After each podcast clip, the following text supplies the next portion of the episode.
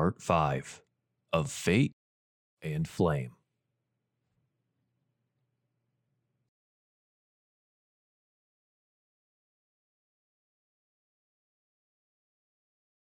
Hello Lonely Island. Oh, hi. and welcome Oh, to Diefall Alderheart episode 24. We- We get we're just talking most of the time, chat, while we're just sitting here. And uh, the intro finished, and they were in the middle of a sentence, so I wasn't gonna just let it sit there. But you can finish your thought if you'd like. Uh, th- Rob, what did you mention? So everyone can listen to it. uh, so I noticed I was complimenting May's uh, shirt that she had on the back of her chair that has all the Animal Crossing cats. Oh. And then simply, you were saying that you wanted to do an all squirrel island. Yeah, I've got like four squirrels already, so I love it. one day. Long term goal. Yeah, I, mean, I've got the have, best do you have my boy? already. Do you have my boy Filbert? I have a, a card for him. Uh, yeah, I need to rec- recruit I him. love him.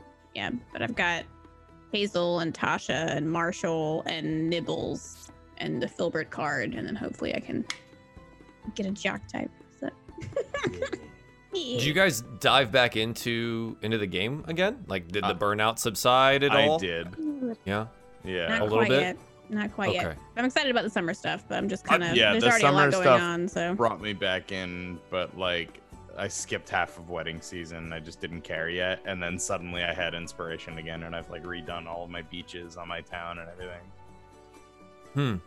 Yeah. Cool. Well, that, simply, you're playing a very similar game right now that came out. Uh, Mhm. please talk to me about Ooblets.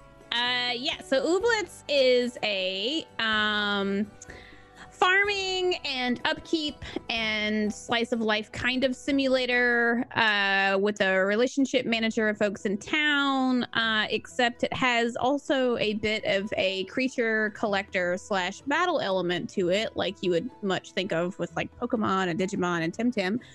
Except instead of capturing these poor creatures in the wild, uh, you dance battle them in town, and if you do a good enough job and kick their little plant butts, um, then they get sad about it, and then you tell them they did a good job, and then they get so excited they poop out a seed, and then you take that seed back and you plant the creature and grow it happily in your garden, and then take him on in your dance battles with other plants. So it's pretty great. And when are the developers going to like hire you to sell this game? Because I love that It's great. explanation. It's, It's not great. wrong. It's not wrong. Everybody was like, "Oh, this is like Pokemon." it. I was like, "No, Yeah. no. I mean, it's it's it's a creature collector type game, but it's I mean, you don't fight and like it's not it's not like Animal Crossing and the fact that everything's super positive. Like the conversations are pretty snarky and funny. Um, like some of the villagers really don't like each other and they'll like talk shit about each other and stuff, which is really funny. But when it comes to the actual treatment of the what would be animals in the game, it's super sweet and fair. And I like I they like the dance the dances are so fun. Like I was just jamming out to the music last night and like having a great time playing it and it's super cute. And you can put fucking like hats and glasses and accessories on your little ooblets. Like oh I got a witch hat yesterday and a sailor hat and um, a parasol they get to take around with them. So it's so cute.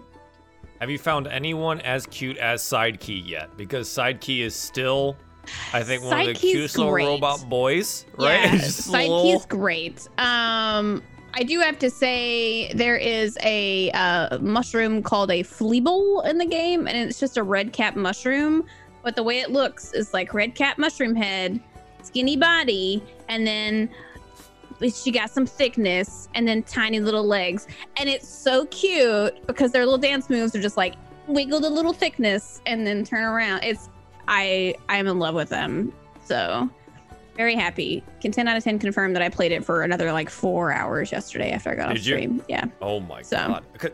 Because I, did catch the uh, pretty a, a lot of it actually. Uh, Mhm. I was working on some stuff, and so I got to see most of the stream. But Yeah. you bought a giant couch, and I didn't realize that your house had zero house furniture so otherwise. Yeah.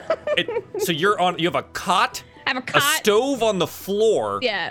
and, and then this big-ass big ass couch. Yeah. yeah. You can't even sit on those. So I hope they can't even implement that. it. Yeah. But Yeah, it's definitely still early access. So if you guys end up buying it, there's I, have I've seen typo errors. I've definitely seen clipping errors and stuff in the game. So report it, let them know. But uh, I- the, the development team's like originally it was two people. Like originally it was a couple, I believe, and then I think it might have expanded a little bit further once they started getting more traction. Uh, Yeah. And it's been in the works for like four years, and they even got some like flack about how long it was taking them a while ago, and they pretty much fought back and was like, "We want to make a good game." So Yeah. and there's only two of us, so you guys have to be patient. We're not gonna just put stuff out there that's not gonna be good. So I was like, big respect for that, and um, been excited about seeing it. So it's good. It's definitely good. And if you buy it on Epic, I think it's already twenty percent off. And then if you Oh, haven't jeez. bought anything in a while off Epic, there's like a ten dollar coupon. Mind you, I've been boycotting Epic for like four months now because they wiped my Outer Worlds play, and this is the only oh, thing. No. This is the only thing that's like let me come back to the. I'm like, okay, I'll come back for this game, but like everything else can just go away. So Wow. yeah. I, I do like how they've uh, just revolutionized the yes and no things, the the prompts in the yeah, game yeah, no, to yeah, yeah and no. Yeah. And I love it so much because that's what I say. because It's I'm so good. It's definitely like. It's so like relatable, but within its own characteristics as to like the language and like what people talk about and stuff. Like there's one friend you'll make and she makes potions, and I went to go pick up that potion towards the end of the stream yesterday, and it said something like. This is the potion that makes it easier to talk about, but not be as stressed about existential crisis. And like, I was like, oh my God, feels like. I've got my, my glass of that. I'll right there. take 20. Yeah, I, I've got one of those glasses right here. It's was so fantastic. good. I, I, do they address the potential implications for growing these plant creatures? Is vegetarianism just as bad as like being a meat eater in the game, or is like because they're tiny, Yeah. they're actual plant creatures? The only like you eat like if you want to eat plants in the game, but you also cook. But it's like they're not. I mean, there's they're not just just plants. They just grow like Sure. plants if you decide to get their seeds and grow them. There's also like robot types, and but they're not like even like types like Pokemon. It's just they all come with their own like style of dance moves, and those dance moves are like whether it earns you points to win or whether you're like doing some stunning moves that stun other people or like whatever. And that's their types. Is like how defensive and or offensive their dance moves are if there's a way to but yeah i don't there's no implications of like meat eating versus vegetarianism or Yeah, whatnot. because they're there's not, a coffee shop yeah with with uh coffee and uh espressi is the espresso drink Ah, good. Espressi. Yes. i was like eh. Very nice. Very nice. Well, that's Ooblets, Yeah. chat. If you didn't catch that at the beginning, it's adorable. Uh, the run animation alone must have taken them forever, and it's hilarious, and the physics of it are amazing. Uh, just buy it for that, and then the dance moves and the tiny little creatures come second. Um, but yeah, but Rob also played a new game last night. Rob, tell tell me about your new game. I got to watch you play that too. I did. It was called Neon Abyss, and it was published by Team 17, and I love Team 17, and I was not disappointed. Uh, yeah, it's like it, it's another like roguelike, kind of like Enter the Gungeon, Binding of Isaac, that sort of thing. Um, very much like I was getting aesthetically Gungeon, but like mechanically Isaac from it. Like if you've ever Mhm. played Binding of Isaac, every uh, every floor ends in like a boss fight, and there's like a short little cutscene introducing the boss, and then it's that. Like that is is exactly that structure, right down to the way that like if you're full on health, the hearts kind of move away from you when you try to pick them up, like to sort of indicate that. Like it's very like a lot of the feel of it. Uh, whereas I know Isaac is top down and and this one was side scrolly, but like it just it, it, it felt familiar to me. So Right. like I kind of understood it as I was going along. And then what this game does really well, I think, is it it breaks up um mechanics that are all either present at the beginning of things like i've only really played a few roguelikes so like binding of isaac there's things that you kind of figure out as you go like oh there's certain rocks that like have a gold chunk in them or whatever. I've never noticed that before. Like let me bomb that. Oh it's got money in it. That's neat.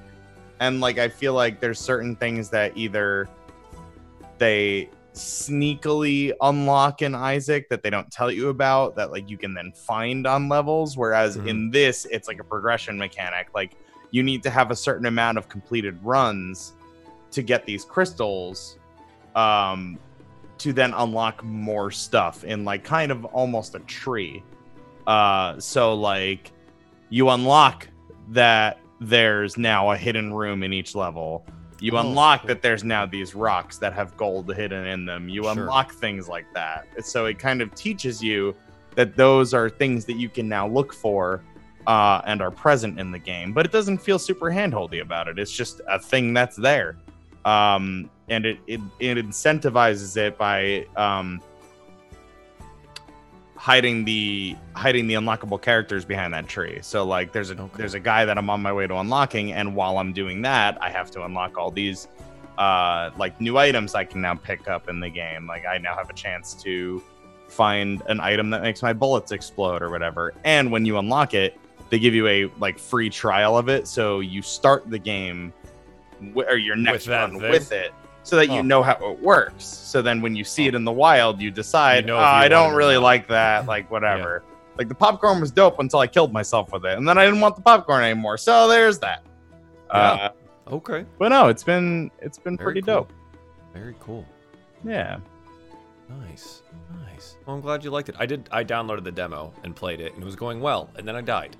Yeah. and the demo doesn't have a respawn, so you just die Oh. and have to start over. And I was like, Oh, I'm gonna no. stop. yeah. But uh, it was uh, it was good. It's a good little game. It's a good Yeah, little game. a good one. Say the name one more time for me, Rob. Neon. Abyss. It's good. It was good. It's a fun game. And then It's I just on- watched on Simply Steam Play Demos Blitz free. because it looks amazing. It's adorable. yeah, it's dummy adorable. yeah. May, how have you been? How's your last week? How is the cats? How's Carson? all good. I think Okay. I always I always have a have to be like, what did I do over this week? Like my mind just blanks. Like, what happened? Um, no, yeah. As far as I can remember, things are fine. But yeah, Carson Carson bought Ooblets as well, and I was watching him play, and yeah, it it speaks to me a lot. like he went into the store and like there was leggings for sale in there called leggies. like fishing rod is sea dangle. A sea dangle.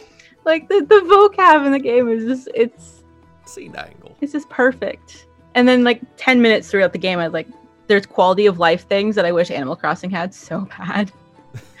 like a map where you can see where everyone is. That's good. So you have your own Marauders map. That's uh, that helps.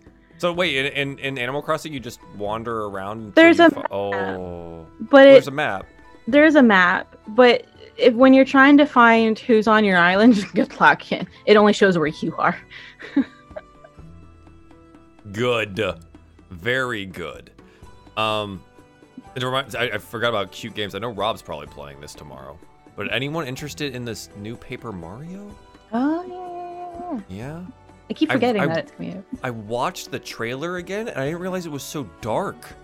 Like, folded up Peach is like, she's mean, man. And I was like, what's ha-? it's like I'm Will going you to crease fold. yourself yeah, will you crease and yourself? join like, me? What is happening? I, I didn't love it. realize that, and, uh, so I'm uh, I'm interested. That should be interesting as well. But yeah, other cute things. Are you gonna Are you gonna pick up an Ooblets uh, run, May? You gonna play through? Yeah. Yeah, I think so. It does look super duper cute. I wonder how much like actual it's a, it's a full release now, right? It's not like early access or anything. it's it's it's it's early access. Oh, it is. Oh, oh, okay, okay. I was wondering like how much like f- of of the game is like actually there. If it's like a 20 hours of early access game or like 60 hours of ac- early access game. Mm, or- It's a lot of hours depending on A what. lot. Yeah, because there's friendship management. You can run around and do relationship Yeah, management. friends. You can just collect ooblets that you find. There's also rare types of ooblets like shinies or whatever. Yeah, Mhm. yeah And there's there's a lot of content towns to visit and stuff. So there's a lot already. It's you just just can't early access. for us. but like Gotcha. uh, yeah, I remember seeing this at E3 what three, four years ago, and I've been excited for it like ever since. yeah. I'd forgotten about it. Rob, we probably watched it on E3 one time and I'd totally forgotten. But Oh, Malabeth, what, Ooblets? Yeah. yeah, take us away from Ooblets, or we're gonna talk about it for the rest of the day.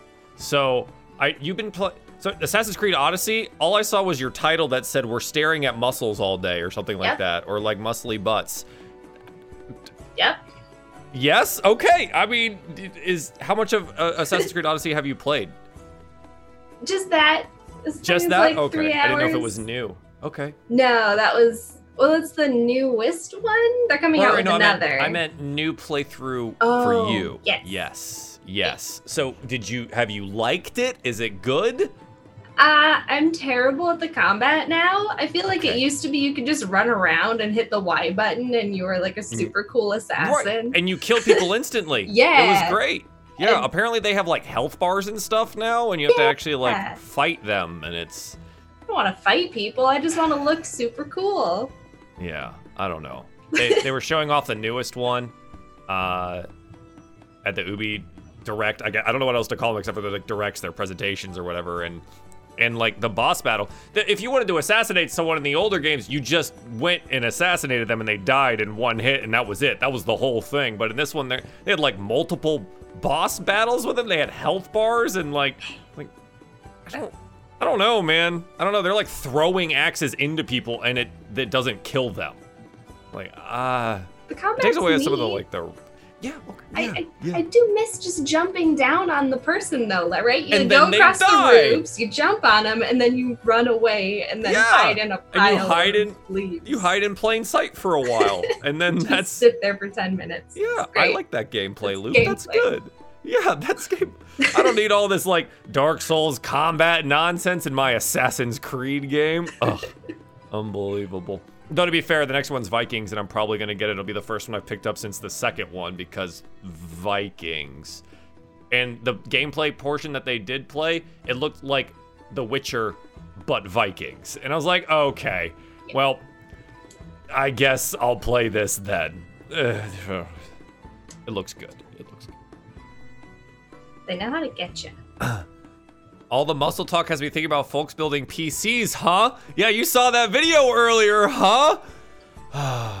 Henry Cavill is uh, a man, a large beef platter He's a good that man. I would love to have presented in front of me in any given day. Good man. Uh, yeah, That's good man. Good, good PC loving man. For me, I was like, wow, to that see it. tower has to be massive because the tower is this big and his It's arms like- are this big. and I was like, Jesus Christ. yeah, he picked up that GPU and it was as long as his arm, and I was like, oh my god. it's like this man's giant. That's not. Oh god. I was I was happy I was happy that it fit inside the case because when he picked up the GPU, as I was scared for a moment, I was like, that is the biggest thing I've ever seen. it was good. There were some really great camera angles in that one. Yeah. Yeah. If you haven't seen it, just go onto Twitter. Yeah. It's all over the heckin' place right I now. I just saw a You'll- tweet where somebody photoshopped in Ooblets in the last frame, like that he was putting all that together so he could play Ooblets. So I was just like, yes. Ah, this is good. All right. Ah, on that note, do you guys want to play some Dungeons and Dragons? You want to be little forest animal creatures and running around, and you're level five now. Congratulations, you're level five. Uh, we are now in officially part five of the Humblewood adventure, the last part of this adventure. Um, let's do a little roll for uh, for recap. So for those of you guys that don't know, I'm a terrible, awful DM, and I make my players roll a 1d20 at the top of the show to see who has to recap last week's episode. So it looks like Eli has a four, Pez has a four, Dagonet has a six, and Lucky has a two.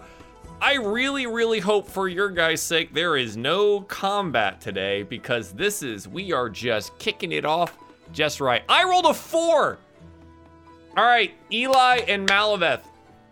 Uh, or, and Pez. Pez, pick a number one or two. Two? All right, Eli, roll me a 1d2. Oh, yeah, these are great rolls. The curse of roll 20 continues, it seems. Pez, two. That's it. It looks like Pez is recapping last week's episode. Um, what what happened last week, Pez? If I know, Big old shrug. I, was I there? um, what do we do? So we we started off. There was that big, big old bone monster that was made out of a bunch of birds, like probably at least two billion birds, and and and and we fought it, and it was super easy. We had no problems. Very, very good rolls the whole time. Absolutely no issues. We hardly even noticed it was there. Everybody did so good we almost died. Uh, and then and and the, the, the bird guy, the the Corvum Corvum dude ran away. Uh, but then but then Lucky and all of Lucky's brilliance was like, hey, maybe you send a message, and we convinced convinced him to come on back. And lying is great. We should lie more often. It works out really good. And and the Corvum came back and was like, oh no, it wasn't supposed to kill everybody, but we weren't dead because we're so good at this. Uh, and and and we got him got got the Corvum. And then the Corvum was like, oh no. And and and, and then oh no. oh no. We're very good. Oh, Uh huh. Uh huh. Yes. owl, ob- obnoxious owl librarian, Mordain. Mm-hmm. Uh, freed freed him.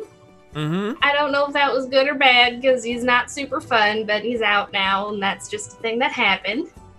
Uh, and, and, and, and ooh, we took the Corvum to the dean. Eli did a whole speech. It was great. Don't exactly remember what was said, but it's very powerful and great. And then the dean was like, "Oh, y'all are right about something. I don't know. The Corvum, Corvum." He was like, "Yeah, we're gonna go d- do some research." So they're doing research. I love this show so much.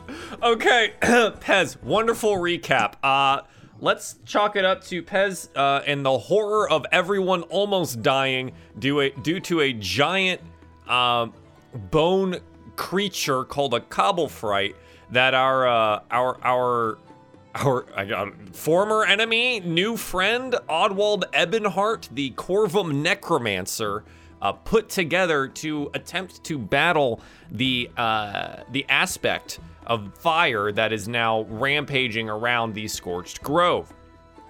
Oddwald had no idea that the actual size of this creature, uh, the the aspect itself, was about the size of a volcano slash mountain thing, and his cobblefright uh, would have likely just been stomped, and it would have all been over rather quickly. But the party was able to dispatch said necromantic creature. Um, with some some bruises, some some batteredness, some uh, life force literally sucked from their bodies, and near-death experiences abounding. Uh, uh, felt really bad. Essentially, he he kind of he came to his senses about uh, the horrible things that were happening. He did not intend for anyone to come to any harm. He was trying to right the wrongs of his mistakes because apparently he was instrumental in freeing the aspect of fire from its prison out in the grove. Confronted with this, the dean uh, has placed these magical manacles on Oddwald. Oddwald is now no longer able to conduct any forms of magic while so imprisoned. Um, but Oddwald has requested to assist the party in any way, shape, and form possible. He did not realize that they were so strong that they were able to defeat his Cobblefright, and they have brought new knowledge that uh, the aspect is rather large. It's a big, it's a big problem. Mordain Swiftgale was saved and uh, restored to this temporal existence from wherever the necromantic magics had taken him. Uh, but he seems a little loopy, and he's probably going to need a little bit of time to recover. Uh, we'll see if he remembers anything that happened at all. Oddwald Ebonheart has been given the run of the library and as many resources as he needs to figure out how to stop the aspect. The dean is finally fully on board after an Oscar winning performance from Eli convincing everyone involved that they need to take this shit more seriously because everything's about to burn the heck down. He did a great job with it. They are so convinced. And so this is where we find ourselves. The party recovering after a long, long couple days of book reading, skeleton fighting and soul losing days. You all uh, awake, and and I think for this next section here, you've recovered. We have hit level five. We rolled HP last session and talked about some of the different abilities that come along with being level five for the party. The next couple days, I believe, are spent in however you guys would like to spend it while Oddwald and company, a couple professors, uh, and some upper level students are doing a lot of research into figuring out if there's any tells on how to defeat the aspect. You're welcome to have the run of the avium. If there's anything that you want to accomplish while you're still here, now is the time. There are a couple of beats that we will hit. The Dean does want to meet with you. Oddwald and the Dean will meet with you eventually. But over the next couple of days, you have the run of the Avium. If you would like to replace a spell of yours, maybe learn a new skill in alchemy, herbalism, or healing of some kind, you are welcome to do so. So, um, who would like to to do something here in the uh, in the avium?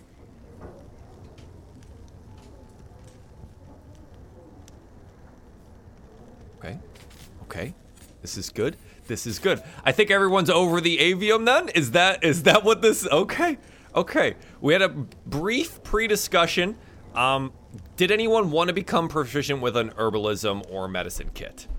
That is something that is possible by being trained at the avium. I feel like, uh, personally as a player, I'd be like, let's take on as many things as we can. Uh, but as a character, uh, I would like to argue that Lucky would probably be trying to talk to the school about introducing a combat type of course. And like trying to potentially be like, hey, I know somebody you could sign up to be an instructor around here. You know, if you ever need combat instructor, you know, uh, they did. I mean, we we saw how Kevin, you know, performed in that, you know, in the library, and you know, there's definitely some future heroes of Alderheart within these walls, and uh, but we got to make sure they're prepared to fight. You know, whatever comes their way. You know, it's just try to like defend the fact that there needs to be like a not just like book learning, but a combat level of learning within these walls. So. Hmm. Okay, so you want to you want to take this to the dean Yeah. and say that this is something that you want to do. Now, do you intend to mean like uh, magical combat or physical? Uh, I feel like um, once once away from potty, uh, I feel like he's like definitely encouraging a mix of training with weapons and training with uh uh magic. I feel Sure. like he's very much like. I mean, you can't always depend on you know your magic. I've seen it fail, folks, and you gotta make sure you you got a good good training in a crossbow or a longbow or a dagger, and it's like listing off all the, you know, a rapier or a you know mace or you know, just to kind of be like, like we don't want to just lean on this, you guys, because we just I, I don't think we've seen any sort of like other than training how spells work. Uh, we've only seen Kevin perform, so I don't, you know. Yeah, you're not really sure how everyone else conducts themselves. Um, you could potentially assume that the professors, being higher level magic, that they have capability for such, but maybe not practice in those kinds of arts. Yeah. Um, but the the dean, you are a hero of Humblewood, and now the Avium itself, right? Like you've you've done a lot of good work here. Uh, they they take your word absolutely, essentially. And he's like, yes, I I do see the benefit of having some kind of maybe physical training, so. because that could help us with our magics as well. If you become more hearty, you're able to handle much stronger magics. Yes, I could see how this assisted us. Um, we do have a contingent of the Perch Guard here. I wonder if Captain Jace would be willing to train some of the students in a more physical education. Yeah, I mean, it's, uh, it's definitely true the fact that you can't just stand there and cast spells whenever you're fighting in the real world if a fight comes around. And uh, we've come across quite a few uh, uh, things in the in the woods that's uh, terrifying right now. Uh, and if you just stand there and try to cast and you know, if you don't know any defensive mechanisms or close quarters combat or, you know, stuff that's gonna save you behind, other than you know when you when you've exhausted your ideas of what spells to use, if you know, you know, so definitely, you know, I definitely think that would be smart to do within these walls. That's all I'm saying. Lucky has now advocated for a contingent of well-trained students with knives, and so now they're gonna all get knife training. Uh, no, and, Soon and I'll he definitely a takes it bandit to heart. army of my own. No. Yes, yes, and they know magic. Just- that sounds really dangerous. That could be. Uh, we saw how Shyla, the the one magic user bandit, did to you guys. Uh, It could be pretty awful if like Kevin became a bandit lord. He's got a lot of really cool fire spells. Um, I love it. I think they definitely take that to heart. Uh, and, and Captain Jace, the resident perch guard captain there uh, at the Avium, um, will be convinced to uh, to teach a, a nice little wizard PE class. We'll see what that amounts to. But yeah, absolutely, that's a that's a great suggestion. Considering how like bored the guards probably are around here, he's just like, finally, God. Oh, yeah, yeah, yeah, yeah. yeah. The, the avium is like this impregnable magical fortress, and you can't get in without a badge. Like, the, and you can't have a badge unless you're inside. Like, there's no, yeah. This is it's all, it's, it's great stuff. Um, okay, cool. Yeah, Lucky's got a great suggestion for for them. Uh, is there anything else Lucky wants to to accomplish while there? No. Okay, so you, you take some downtime, you take some rest, and it would take a couple of days to really restore the the max HP damage that you guys had ended up taking from this. Um, the Cobble Fright is is no small beast, and it really did a, a large amount of hurt for you guys. So it the next couple days would be some really slow moving around. Um, maybe you know leaning on a, a quarter staff or something like that, or casually against a wall when you get a little you know winded. Uh, it, it's it's tough. Necromantic magic is no joke, and uh, you're you're slowly recovering. Okay, so Lucky does that. Uh, what does Dagonet do with a little bit of downtime that they have here? It's a couple days. Uh, well, I, I imagine he's probably one of the slower ones to recover from uh, the the You- necromantic yeah, energies. You almost died. He- So yeah. he moves a little on the awkward side at the best of days. Um, I imagine he would just kind of be, if there's like some nice, quiet gardens not too high up in the spinny things, uh, that he would kind of just taking a breather, carving out, like whittling some figurines, just you know, finally taking a moment to to breathe. hmm yeah. So you, you you take this downtime for what it is. You take it as downtime. Maybe you uh, walk amongst the the magically planted trees of uh, one of the the domes from up above. You actually get to enjoy it this time rather than answering a a midnight missive about missing pages in research of books that you couldn't care less about. Um, yeah, you find you find a little bit of enjoyment there, and uh, the students are always very interested. I assume you're wandering around in your full set of armor still. Are you are you nervous about being attacked still? He might not have the helm on, but he's got the plate on. But the plate is on. Yeah, and, I, that obviously draws a lot of attention from the students, and it clearly marks you out as someone different from them or a professor or anything else. And word definitely travels around of the heroes of Alderheart not only doing research here, but potentially saving students' lives. About an ex professor that had come back and summoned some kind of necromantic creature, and how the heroes dispatched of it and saved everyone without anyone else knowing. Yeah, it's a it's a big deal, and it's the best rumor that these students have had to talk about in a long time. So yeah, so you you enjoy some of your days down. It's good, good. Eli, what do you do with some of your downtime here? You got two days. What are you looking to do? Um, I think Eli, if it's all right, would probably want to take um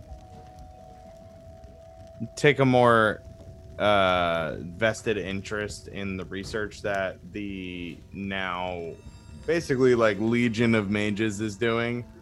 Um, I think he wants to help where he can, and I think he wants to equal parts keep an eye on Oddwald and um, sort of be privy to um I guess privy to the plan. Sure. You want to know sense. where the investigation is going. You want to know what information is being found and essentially what it's going to be ended up required of you and your friends. Right? Yeah. So you want to stay abreast of that whole situation. Yeah, absolutely. Um, how involved do you want to be? Do you want to help them find these things, or you just want to be like the the manager in the boardroom that gets the the whiteboard rundown about what they've found? Uh no, I, I think he wants to actively be like participating in the research and sort of any sort of um like planning to be done. Uh I think that he wants an active role in that. You know, he uh, despite the party having gotten bodied by a freaking volcano, the, the the party are are to my knowledge the only people here that know what to expect essentially um, and can kind of describe things. And I think as as this is all coming up to something that he something that he remembered um, in the confrontation in the dean's office was uh, the conjuration magics surrounding the the bats where they were drawn to that orb and everything. I think I think he does his best to recount uh, everything they experienced and sort of just describe really just what they saw in in the grove. Yeah, so trying to help direct these old old pieces of knowledge that that that talk about this aspect. Its imprisonment the magics utilized there the conjurations the the circles of of power that were involved and your present experience with that and how those two things compare whether or not the the magic is leaking out faster than we're potentially ready for or or anything of of, of that nature. Now you have a you have a good amount of information uh, through the missing pages handout uh, there and we'll, we'll take a look at, at that. There is a, a, a calculation essentially that Oddwald was working on to find the location of a conjuration circle within the grove. There's a ton of research on energy reading, topography, ley lines, other academic stuff, but your mention and you bringing up these essentially bubbles of, of magic that have kind of uh, coalesced with the the bats and the, the, the ember bats and the other magical fire creatures and, and what it's causing there. Uh, I think it your descriptions help them figure out the last portions of that actual calculation. Mm-hmm. So eventually, over those next couple of days, you assist them in figuring out where this conjuration circle was that was to seal away anything as massive as the aspect of fire. So you now have a map showing where the old conjuration circle is. Dope. Now, whether or not that will be useful to you is yet to be seen, but you now know that this is it's a center and a hub of magic. Large magic has been used here before. Who's to say it can't be done again? So yeah, you definitely assist with figuring out what the the research leads to and and how that works. Uh, I believe there's probably a little bit of additional information I can add to your missing pages due to that. So I will I will do so as we continue onwards through the game, and you might have a little bit more insight on some things. Okay. Uh, is there anything else Eli wants to accomplish, or is he dedicated to this task? No, he he's solely uh all all business. Yeah, okay. Sounds good. Um perfect. Pez. How do you want to spend your 2 days around the avium? Uh, lots of espresso.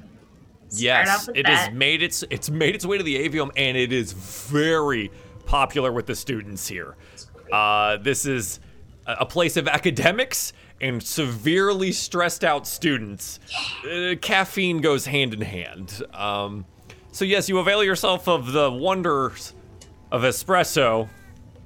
What else do you do with your time? I'm gonna start writing a song about just our experiences here. There's gonna be a lot of xylophone, you know, for the for the bones. Yes, perfect.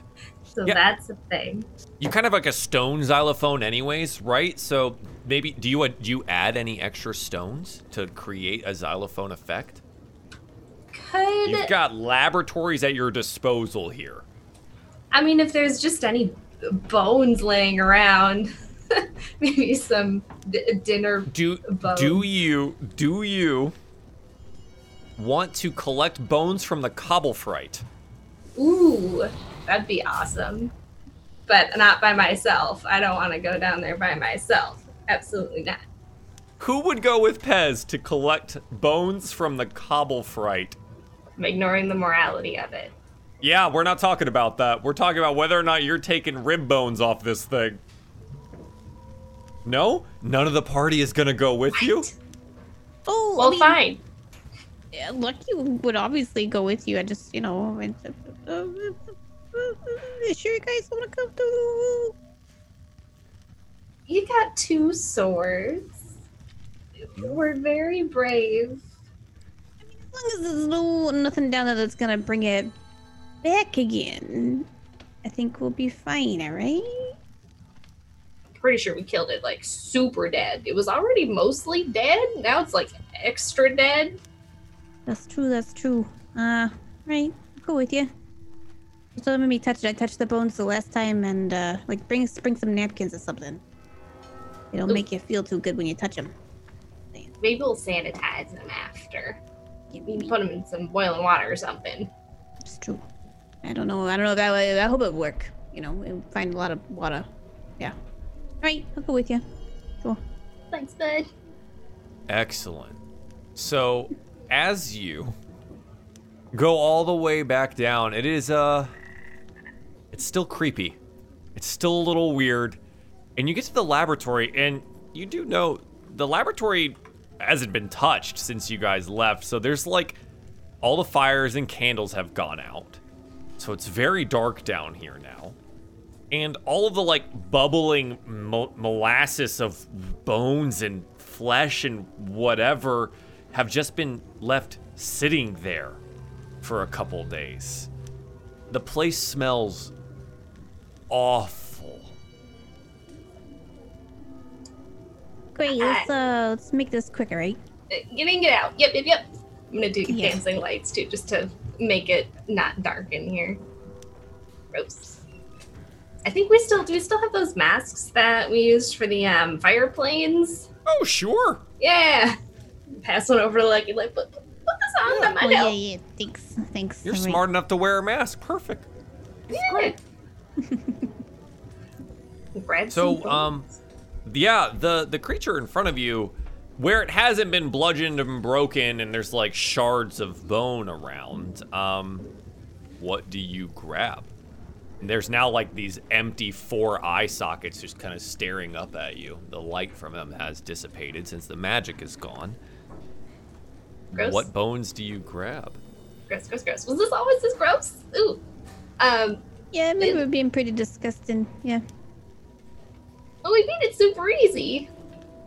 Right, no problem. Okay, grab some bones. Uh, Do you want to grab some small bones? I'll grab some medium-sized bones, and then we're just a, just a variety of bones. Yeah. Or maybe- Yeah. Yeah. Small, medium, couple large ones. And Maybe a going back to talon. The fight, you know, like he had looked around for cloth or whatnot to try to like work with. He's definitely gonna be picking up some of that spare cloth that he remembered being on some of the back tables and like use that to like. Alright. This better be a nice instrument. Oh, that one's still got some flesh on it. Gross. Alright, what about Ooh. that? It's about the experience. It's like, do you have a song to sing while we're doing this? Because this doesn't make me feel very good right now. But to do something peppy and fun. Something about cake. Song So you about s- cake. You sing a song about cake. And you know what? It's peppy and fun. It does not make the task at hand any less gruesome, but it is indeed peppy and fun. Cake. You grab some bones. It's gross. But you now have bones of this creature. Uh, you're not super sure whose bones they are. You note that there are likely a conglomeration of random birdfolk bones. Whether or not they're former professors of this place, you're not super sure. Or former students, or. Pez well, is not thinking anyone. about that. Pez, you now have bones to create your bonalophone with. This is gonna sound really cool. It's gonna sound great. It's gonna sound great, Lucky. We're gonna sanitize these, but then it's gonna sound great. He's like just very aggressively making sure he's wiping off his hands afterwards. Uh, right. Sanitizer or something. Great. Uh, before we leave, though, Lucky would like to kind of survey the room to see if there's anything um, of Lucky's interest uh, within this lab slash space. Uh, do you investigate it closely, or are you just observing the area? Just observing around. I mean, if there's like clearly a main desk area where he had been like doing his main studies or writing at or whatever, then yeah, he's There- mostly gonna look around there- that deck. Definitely is. Cool. Um, it's in a separate room, even. Uh, it's off the where you guys were on the map. Um, it's in the top left corner. There's a separate room where there is a small office. Um, Yeah. Do you want to go? finding anything of value here is definitely going to take an investigation check. If you're just taking a cursory glance, you're not really going to find anything that you don't already know. Yeah, I didn't know there was like a, a personal office space attached to this space. So I have yeah, a feeling if there's like a nameplate on the door that's like, this is There's the not a nameplate. I'll, I'll drag you guys back to the lab. Uh, Chad doesn't necessarily need to see this because it doesn't really matter. Um, but Lucky, so you see up here, I dragged your Mm-hmm. token to this spot. It's in here. Look, he's like, I'm gonna just, I'm looking here for anything that might be good for your xylophone uh, thing, Bob, if that's all right, while you're still packing those away, all right? I'll, I'll be right back. God, Yeah, so okay. I'm just gonna tuck in there and be Roll like, me um, some investigation, please. if I were a crazy scientist necromancer, where would I keep the goods at? it's a 14. A 14? Okay. Yeah, yeah, yeah, yeah, yeah, yeah, yeah, yeah, yeah. Okay, cool, cool, cool, cool, cool. So you kind of poke around. You poke around this desk, poke around the area. And dear lords, you found something that's relatively familiar to you. A locked drawer, Lucky. It's a locked drawer. I could do with these. What would you like to do with the locked drawer? Probably the same as before. We'll try to use the lock, even though I don't have any lock picking uh, stuff. So I'm just gonna smash it. Lucky's way of lock picking. He's, gonna, he's not gonna miss it, right? It's gonna be fine. And a, uh, roll me an athletics check. Sweet. Uh, I have a feeling he's like, it's like non-smash in his mind. He's just like, uh, is it open? Doesn't open. Right. He's trying to like pull it as hard as he can to get it open. Yeah. Yeah, it's a 21. That is a natural 20 for your athletics check. There is just really one particular problem with this, and I really don't want to take it away from you because that's a good natural 20. You're talking about an incredibly skilled wizard and necromancer. Hmm. True. Hey, uh, Pez. Yeah, I gotta ask you a question. Yeah. Did you bring your uh your chime thingamabob ding dong thing down here? I mean, it's shiny, so yes. Does that thing open uh drawers or is it just doors? Perhaps. Ooh, let me check. It, ooh, a door, a lid, or a lock? Yes. I got a lock I might want to open in here. Uh, if you're willing to use it, if you don't mind. I mean, I don't see why not. It's not like it could be useful in any sort of other situation at any point at all. I mean, realistically, this guy could be keeping some really dirty secrets in uh, this. Come on, it's over here. Come here. I'll show you this. I'll show you this uh, drawer. I got curious. Why would somebody lock a drawer? You know, just to keep their deep and dark, dirty secrets. And clearly, he's got some dark, dirty ones. So, I mean, why not? You know. Maybe he's got a crush on Glinda too. Well, that's not the dirty I was talking about. But you know, if that works out too, uh, you can write a song about that. Um, but yeah, you wanna you wanna help me open this? Yeah. If this look, Yeah, I'll, yeah, I'll make you a promise. If there's any of that kind of you know juicy, dirty stuff, I'll let you have it. You can have it. I don't want it, but you know. I mean, it will be our juicy secret. Oh, Hey, you know, all right, all right, all right, all right. It's uh, it's that one over there, right over there, that that drawer. I'm gonna go over and I'm gonna do the opening thing. How does it work? You just chime it, right? Just bring. Yeah. Um, the description on that though. Read that one more time for me. Uh, hollow metal tube measures about one long foot, weighs a pound. Strike it as an action pointing at an object within 120 feet that can be opened, such as a door, a lid, or a lock. The chime does a clear tone. Blah blah blah. It doesn't mention anything about magical locks though, does it? Yeah, but No. I.e., like he's not gonna know it's magic. He's just like, Yep, oh, it's yep. super locked. It's like Yep. It is An old super. lock. It's super locked. weird. That's fine. Um, so you hear the ding of your chime, and uh, of the door lock on the drawer. All right. Lucky's gonna try to open it.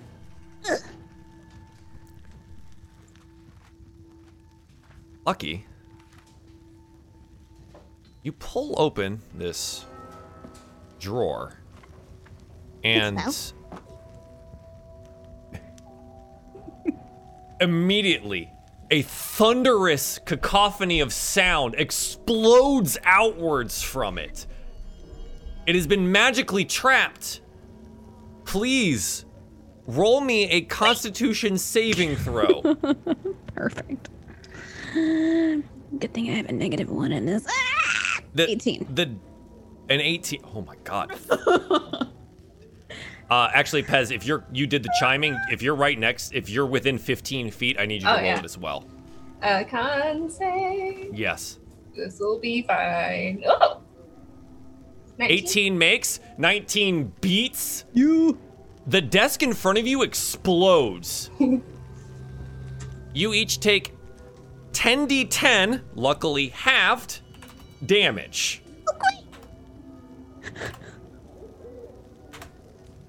49 halved, so 24 damage.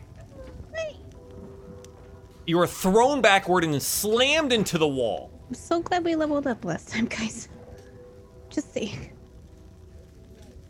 Wasn't looking to kill my players today, but that is a really high level trap. What an asshole.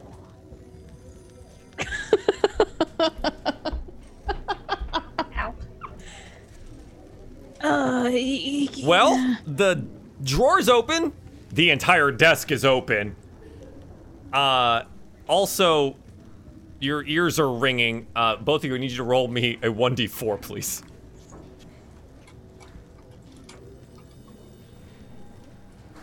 Has two, lucky two. Oh, nice. You guys are you both beat it, and you and you both and you both roll the same thing. Wow, that's crazy. That's crazy. Um, you are deaf for the next two minutes. Can I r- roleplay a spell? I feel like so we just leveled up. Mm-hmm. Lucky just got a spell he's never had before Uh-huh. in a school of idea of magic he's never used before, and I feel Sure. like the immediacy, fright, and then now deafness of what's happening would make him just be like. just kind of the Spasms out a spell, yeah. time, and he's like, "What is it?" Um, and it's a healing spirit.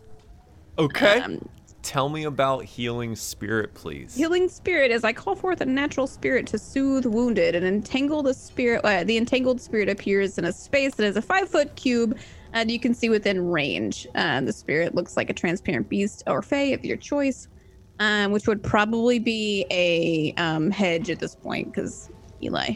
Um, and uh, until the spell ends, whenever your creature sees or moves into the space, uh, you restore 1d6 hit point to that creature. No action required. I don't think it's going to cure our deafness, Oh. but Correct. Uh, it won't cure your deafness, but it can definitely heal you. Um, yeah. So so go ahead. Yeah. You, you have a minute, so you can use this as as many times. uh, I guess. Uh, Yeah, yeah. What? So what's what's the the beast or fey? What? Lucky It- is in a in a panic. What comes out? it looks like Eli. I feel like essentially what's happened is Lucky is like in such a shock and panic that he just is like, my friend who always like heals me, where is he? it kind of comes out as Yeah. looking like Eli, and he's just like, Eli, is that you? There's there's a there's a bit to this though. Eli when Eli goes and joins Gaspard in the Great Adventure Beyond, what does he look like? His most idealized self. I think he's a little bit thinner. Uh, more. He looks a little bit more like he did during his like bandit days, like the young hotshot, like fast talker that he used to be. Um, definitely almost has an air of like swashbuckling about him. I feel like. Um, definitely wearing his bandana Yeah. for sure. Would this have been Uh, the, the time, like the area of time that Lucky and Eli worked together? I think so. Yeah. that? Okay. Yeah. The, the beginning, right? Yeah. The beginning of that relationship. Yeah. And so you see that spectral form and it's glowing. And luckily for you, it seems to have some kind of sentience about it and it bathes you in this healing light.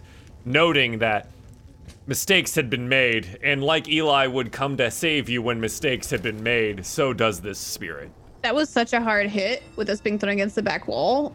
Borderline Uh-huh. probably concussionist hit that I feel like Lucky would just be like, S- eyes are swimming right now. like Pez, did Eli follow us down here? Why was Eli trapped in the desk?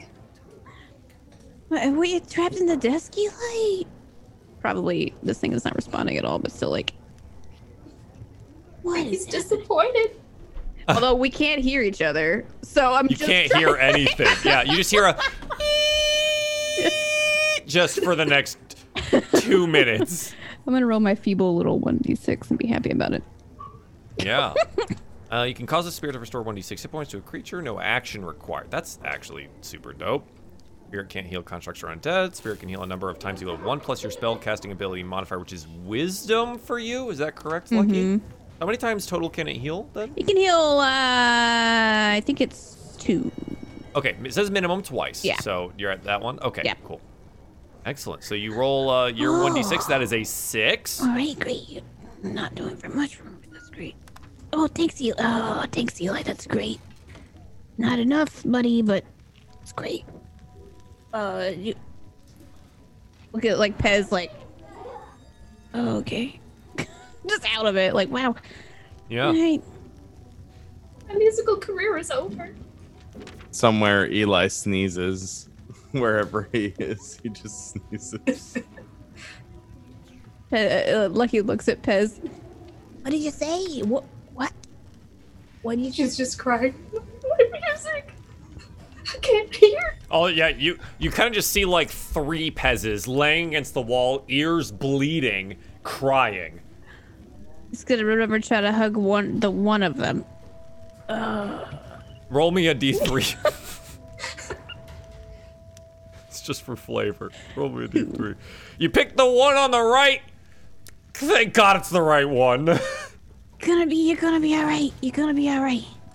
I'm sorry. I'm sorry. I, I didn't know that guy would, had any experience in explosives. God. Alright. Alright, let's get let's get you up. Let's get you up.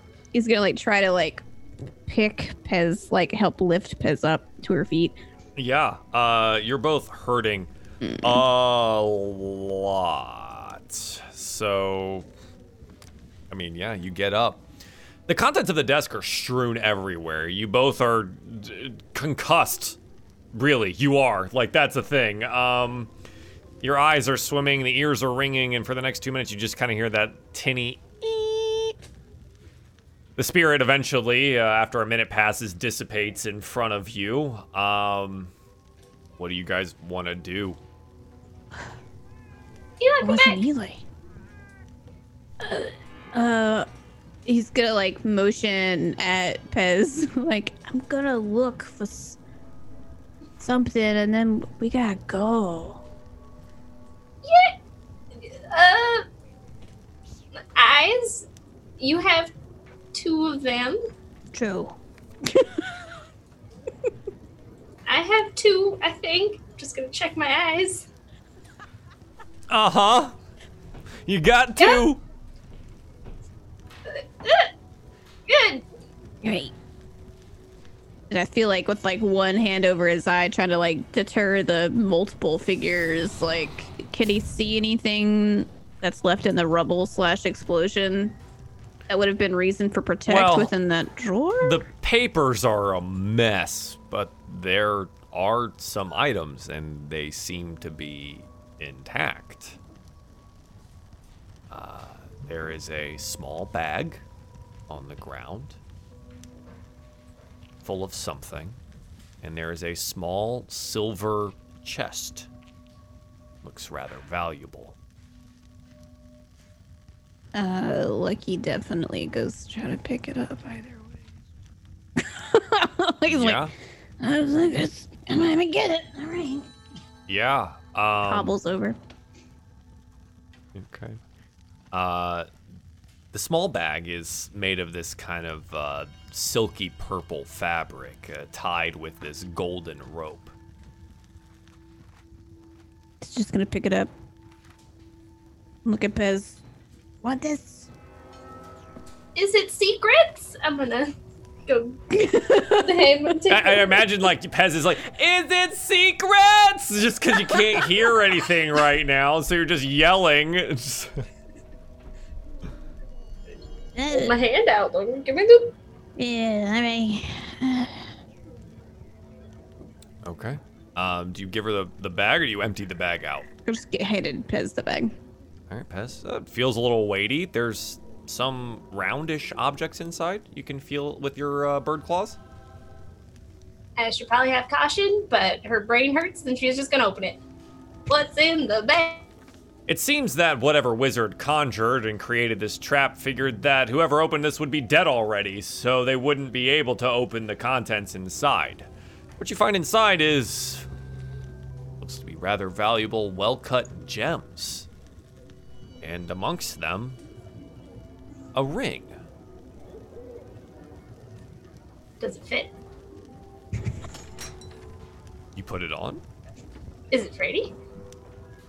Uh, it seems rather simple, but it has this intricate silver ram's head on it. It's pretty cute. Let's see if it fits. It's a little large for your delicate, nimble claws. But you get the feeling that if you spend some time with it, it'll probably fit. Neat. Look, he's just like watching her try it on, like, Does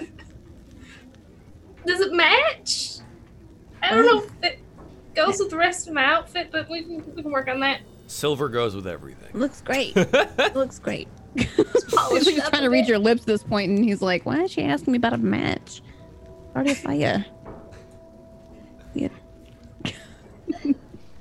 and he's gonna grab the silver look or the silver uh, box essentially, and The box to- itself, your discerning bandit eye will tell you, is worth quite a lot. Probably as much as one of the silver chests that comes out of Pez's robes. Sweet. But it's also clasped shut. Just gonna pocket it for now. I don't wanna. Should go. I don't wanna. It's it's like this big. Yeah. It's got it's a rough pocketing situation. I, you can probably As- bag it. Oh yeah, I imagine like just like sh- shoving it under cloak or under. I mean, it's probably literally like. Let me just go.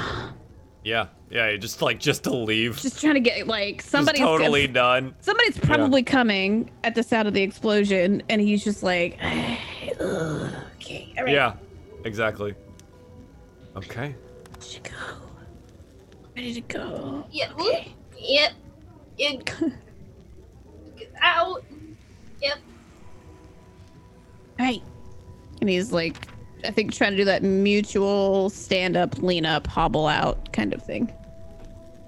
I think I'll try and like lean on Lucky, but also try and help Lucky at the same time. kind of stumble out in a pile. Yeah, you you lean upon each other, supporting each other as you have been for the last uh, couple. Well, I guess it's the last month or two now that you guys have been together. Um, you exit bones and treasures in hand, or claw, I suppose. Um, yeah. Dagonet's gonna be so disappointed. We don't have to tell him. We'll just take a nap. Just nap it off. Like he's just like trying to hear what you're saying. Like, what? I go. I hope She this just isn't keeps forever. talking. Yeah. Make our way. I I imagine if uh, out of character, Valley will agree, we would probably make our way to the infirmary if we can, because I don't have anything that's gonna help this situation out. Very hurt. Yeah. Very hurt. He's gonna try to like like, like on the Lucky, way be like but holy crap, did that worry me? I was like, this guy, he's like a 10th level wizard. Like, this is a, oh god. I have like zero to no experience in magic other than the few whimsical spells that I have. So, like worried, so worried. smashing Lucky the goes desk to loot something before. and then dies, and I'm like, that's that's how that would end. That's how that would end. I mean He died as he lived, looting. exactly. Looting. Yep. Exactly. You go to the infirmary and uh, they attend to your ear ble- bleeding situation and the discombobulation of your brains. Uh, Pez, your music days are not over. Luckily, the avium is very skilled in magical healing and restoration of such things. You will be fine. Lucky, you as well will be fine, though maybe hopefully a little bit more cautious when it comes to magical drawers and locks and Now things. we'll knows. find out. Yeah, we will find out. But you are both fine, and the uh, infirmary uh, attendants there forcibly keep you there in the infirmary for the rest of the day for observation because concussions are a serious thing. Chat, keep that in mind. Keep that in mind. If you ever if your brain ever gets and feels a little bit hurt, take it seriously. Well, that uh, concludes, I suppose, part of the avium. After the party recovers, uh, Pez, you do note that uh, your time spent in the infirmary is, well, it's rather helpful to you. Uh, you note that this ring seems to have conformed itself to one of your claw digits, and you feel a deeper understanding for what it is. I believe the uh, the Ram's head probably gave it away, but it is a ring of the Ram that is now in your possession. A ring of the Ram has three charges, regains 1d3 expenditures daily at dawn. While wearing it, you use an action to expend one to three to a creature to attack a creature within 60 feet. A spectral ram's head makes an attack roll.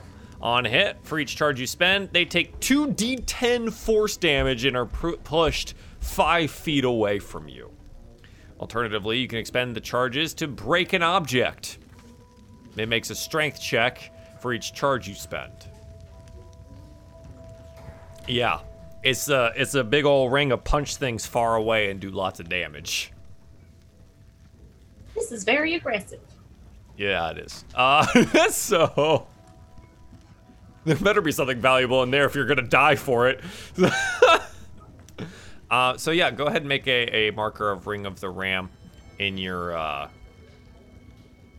in your uh, journal there, and I will go ahead and get you a, uh, a handout for this. So that's this. That is this is Ring of the Ram, and it is now in Alaveth's journal. Save changes. There you go. You now have Ring of the Ram.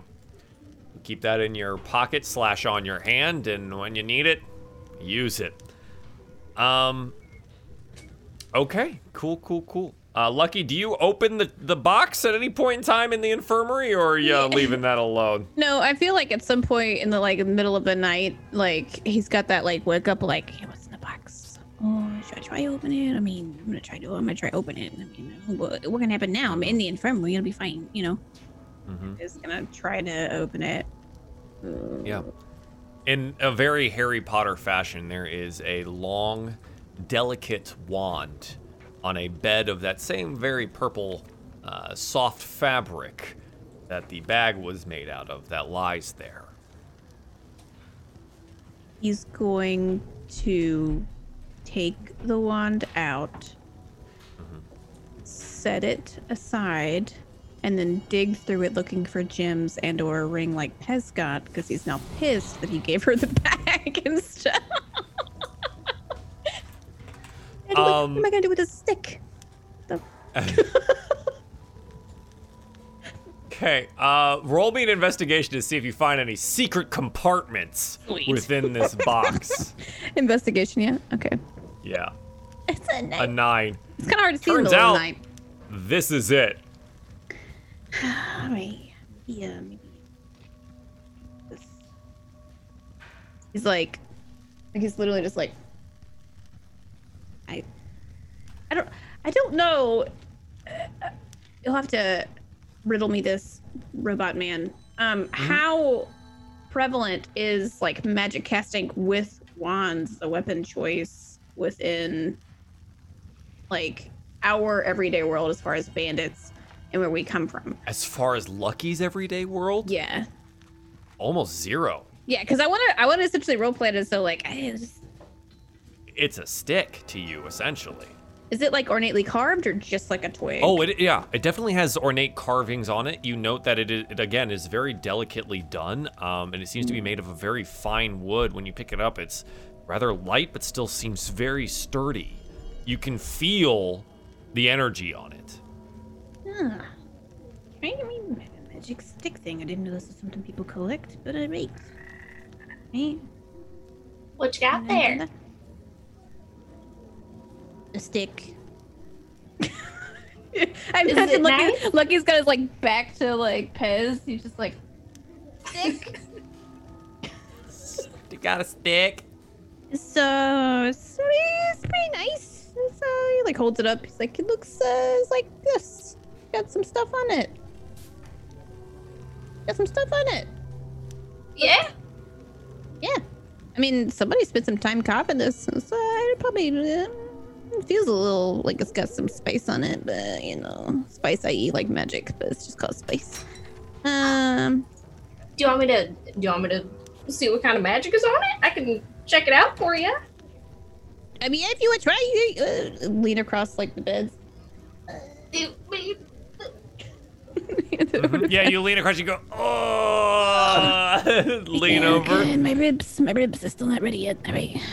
Okay, Pez, uh, what do you want to do here? Um, detect magic. Okay, like what type of magic is there? Yeah. Sense the presence of magic within 30 feet of you. This is, uh, it glows with magic, but you note that you can't make out the kind. It seems to be a mix of all kinds. Lucky, this is very shiny, and it is all the magics. I mean, all the magics. All of them. Real colorful. All, all the bright. It's very it's nice. I think. I don't know. If you had to uh, equivalate this level of magics you mentioned in a gem coin format, how much magics do you think? Would I have any idea? How familiar are you with magic and magical items? I can do some magic. You can do some magic. Um, you were never trained officially in magic, were you? You kind of just found it on your own? Yeah. I think your familiarity with generally magic objects, you don't even know the worth of the the ring of the ram on your finger right now. It's got a face on it. It's got a face on it, it's pretty, and you feel that it has lots of power in it and you know how to use it. But that doesn't mean that doesn't equivalate to money for you. There's no you have no balance for that. You didn't spend time in the avium learning all about these things, right? This seems incredibly powerful, but as a, a money thing, how much does Pez understand money? I'm She's loaded. always had it. You just, I mean, you, yeah, you've always had money. You just give it away. I'm, I'm It's worth some gold, as far as you know. Some numbers, uh, but probably large numbers, big shiny stuff. But also, this thing is real power. Maybe we should just like t- try it out on something. You wanna like point it at a tree and see what happens? Mm, not if it's gonna explode like that dust did. Um, Hey, uh, how about hear me out? All right, we're friends, right? I'll give you a friend discount. We're friends. But how about you? Hand, let's trade for them some of them some of the gems you got, and then you can do whatever you want to do with it, and you don't have to have my approval for it. How about that? Do you? How about consider this? How many Consider gems did I get? Was it two? Consider this. Uh, no, it's actually a, quite a full bag. Uh, you, you probably have about 10 gems in there. Wow. I was, I was gonna give this ring to Dagonet because I, I just, I want to finesse things, and Dagonet's really good at, you know, destroying things, and this thing seems good at that. I feel like they'd just be a good pair, right? But since I was gonna give it away anyway, do you want to trade this ring and maybe a gem or two for that that there stick? What is this? What, wait, wait. What do you mean? Fancy ring with a ram on it makes you feel like punching things. What do you mean by that? Oh yeah, oh yeah. I didn't tell you anything. I just assume everybody knows all the things that I, I mean, know. you've been mumbling a lot in your sleep since we've been in the infirmary. I ain't gonna tell you what you've been saying, but you know, Was what, it uh. I'm sorry. uh, it's your secrets sometimes, but it's okay. Mostly comes out to Hulk smash. I don't know why, but it's just crazy like that. So what do, what, do you, what do you mean by the swing? Uh, Basically, I believe it, if you try and punch a thing, it makes you punch a thing real good, and then oh, there it is, and then and then and then and then uh, you can push stuff, but like better than you could push stuff before, right? And then Right, you can all right, wreck stuff all right, real hard. all right. I'll, I'll trade you for the ring and a couple gems. I think that'd be I think that'd be a fair trade. Yeah, yeah. I mean, Lord knows I tried to smash that candle into that bird thing last time and Bailey didn't even flinch. Maybe if I had a ram smash into the bird thing with the candle, it might have done some damage. that candle wouldn't know what hit it. I'm sure they Can't.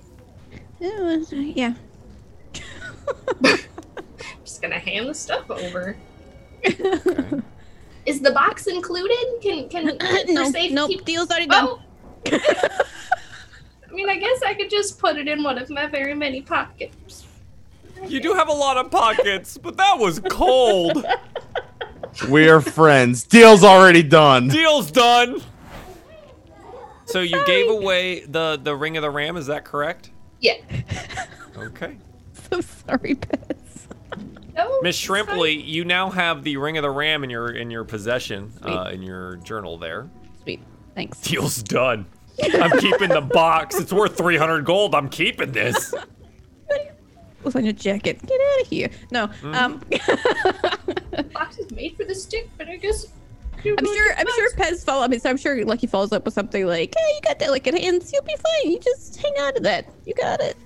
I'm sure we I'm can- gonna keep the box for the gems. That's what I'm gonna do. That's yeah, safekeeping. All right, We'll good find night. you a nice stick outside to put in that box. Oh, right, right. Oh, maybe it sticks like the kids had back at the uh the uh former bandit outposts, you know? They were wonder if they're furthering their music career. And this is 100% strategy to try to like get you to not think about the box anymore. It works. She's very distracted. She thinks that the kids are all probably grown up now. You know, maybe they're off. Maybe they went off to college. yeah, maybe they're writing songs about you. You know, Oh, I'm sure they have great careers. Maybe maybe you'll get some maybe you'll get some referral letters for school or something later. You know. I hope not. That sounds awful. All right, well, uh, enjoy your stick. Yeah, it's pretty nice, you know. And Lucky, like, literally, like, lays uncomfortably with the box and the gems and the ring, like. Just cuddled up. okay. Do you put the ring on? I imagine so, but even I mean, I don't know Jerbean versus now. Uh, uh. Oh my god, I just forgot Pez's Luma. Luma. I was to say Pidge. I don't know why.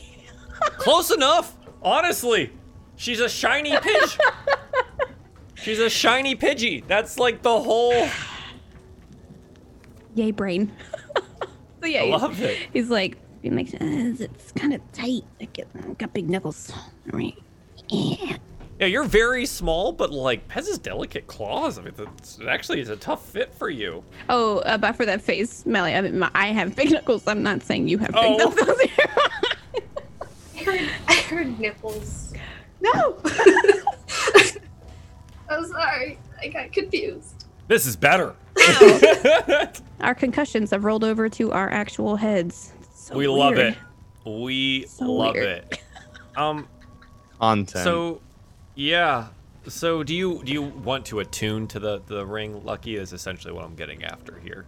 Yeah, I mean, he's had the cloak of Elvenkind, so I'm sure he understands the need to actually spend time with it. So You, you get it. Yeah. Valuable objects that you wear on you tend to take some time to get used to. And you remember how the cloak was uh, too large for you at the beginning, but upon attuning to it, the cloak of strict kind form to your body and all the feathers and stuff. It all it all fits. So you spend some time with it, and you do figure out what Pez meant by punch things very, very hard. Yeah. So you have your own Hulk smash streams as well. Um, Pez, before we go to break, do you spend any time with the wand? I mean, I gotta hold it because she wouldn't give me the box. You gotta hold it, yeah.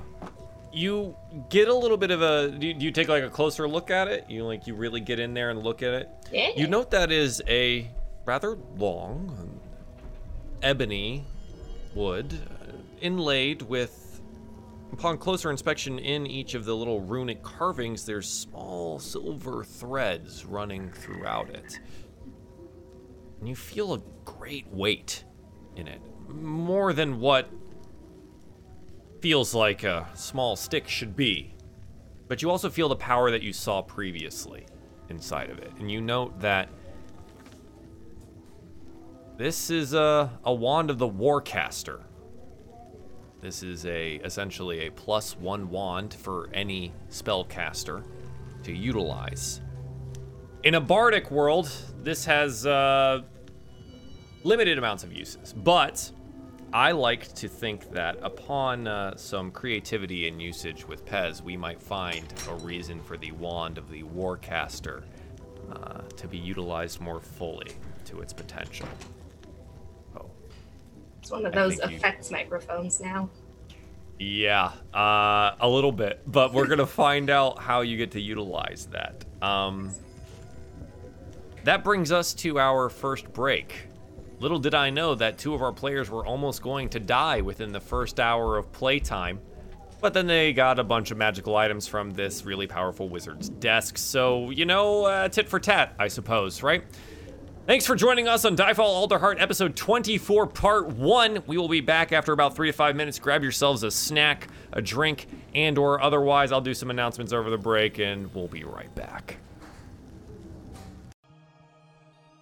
Hey guys, once again, thank you for tuning in into Diefall Alderheart episode 24. We are now in part 5, the final part of the Alderheart adventure. Our heroes are now level 5 and they are growing more powerful by the minute, though near death experiences do abound. If you would like to get caught up on anything Diefall related or see maybe what you might want to see otherwise, you can head on over to the YouTube channel. That is youtube.com slash runaway robot, and you can find all of our tabletop content there, as well as my dumb face playing variety streaming game things. If you want to catch up in the podcast format, you can head on over to Spotify, iTunes, and or SoundCloud and typing in Diefall Dungeons and Dragons or just Diefall tends to find our shows, which is fantastic, and I love to see it. If you want to support us there, leaving reviews on any of those things, following any of those things absolutely helps us out. If you're new to the show tonight, think about following us here on the Twitch channel. You'll know when we go live, when we do this show, and uh, when I'm doing other dumb things on this channel. And I do appreciate that. Announcement wise, I do want to say that we will ha- be having a second tabletop role playing show coming to the channel very soon. In August, we will be premiering a Dark Matter game. Dark Matter is Dungeons and Dragons in space. And we'll be playing Conspiracy in the Stars, a space noir, if you will. But I have a couple of spins that I'm going to put onto it, and hopefully you'll find it very, very enjoyable. There'll be some teasers for that coming out within the next couple of weeks. It should be pretty, pretty good. Last and certainly not least, if you would like to play a game with me, if you'd like to explore the Humblewood experience, you can click the link down below for startplaying.games. That's startplaying.games. Uh, or you can uh, follow this link right here in the chat. And I can be your DM. That's right. You can play a one shot with me and your friends if you'd like. And you can experience the Humblewood adventure firsthand. I think that's about it for the announcements. Zombie Fighter, thank you for the 12 months. subscribed to the tier one. Your golden bot is given to you. Congratulations on becoming shiny and gold. Thank you, thank you. Cat Craig, thanks for the follow. Dark Juice Box, thank you for gifting a sub to Simply Jackson. LB, 100 bits, thank you. Shadow Storm, 5 bits from a while back. Thanks, guys, for being here. We will be right back.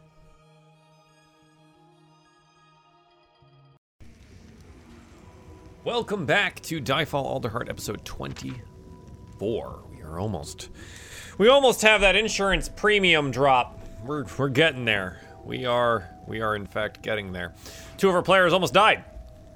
Didn't expect that on a down day, but hey, you know what? They've got cool magical items and hopefully that makes up for it. We're spending some downtime at the Avium. After a very long and arduous research process, we're finally moving on. I think this brings us to maybe where the dean summons the party together on maybe the third day or something like that. The culmination of the research has uh, come to fruition.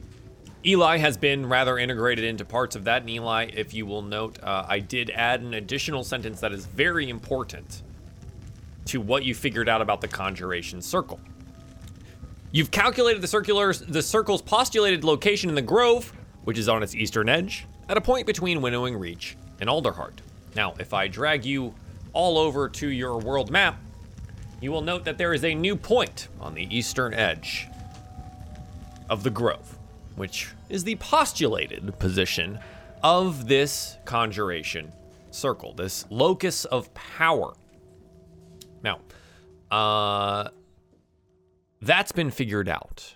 Uh, the rest of the things, well, let's find out when we go meet with the dean. The party is summoned, some of them still recovering from new injuries rather than old injuries. Uh, Pez, did you ever figure out that xylophone song you were trying to put together, or uh, did this set you back at all? Uh, so was that the first day of two days that we were in the infirmary? Yes. Yeah, I would have done some dinking with the bones after cleaning them. dink, of dink. course. Yeah, yeah, you clean them utilizing all of the things in the infirmary at your disposal. Lots of rags and hot water and things like that uh, at your disposal. Uh, the attendants look at you funny, but no better than to question the hero of Alderheart. So uh, you are able to uh, dink away as needed on your new bone xylophone. Make some sounds happen.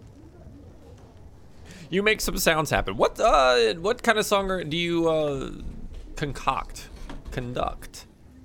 Mm, it depends on how it sounds, but probably something that's like. It is ooh, it is spooky. straight out of Lion King when they play the bones like a xylophone or any other. Yeah, yeah. haunted library sounds is what I'm going for. Sure. Yes. Perfect. It definitely works as such. So what what kind of song do you do? You con- is it more adventures of your friends and and you as heroes or? I think it would just be more along the lines of the stuff that happened here, but a little more dramatized, you know? Maybe Oh, sure. skip a little over the. exaggerated a little Yeah. bit. Less books, more fighting, more shadows and necromancy, that kind of thing. Yeah. I like that. I like that. Roll me a perception check, would you? Oh. Okay. Um, button, button. There it is. One. That is a natural one. Can I re-roll it? With faded? Yes. Yes. Twenty. That is a natural 20. this is the duality of this entire group, enunciated in an absolute nutshell. The faded die is a natural 20. Pez, you feel like you would have missed this in any regular any regular stay in this infirmary so far. there's a small strig that comes by every so often and peeks in through the door and listens to the music that you play. You note that they have rather large glasses. They're rather small, and they seem to always be carrying a stack of books. You note that they sit across the hall, somewhat out of the way, reading a book and listening to your music. It seems Kevin has been trying to somewhat unobtrusively listen in and check in on you from time to time.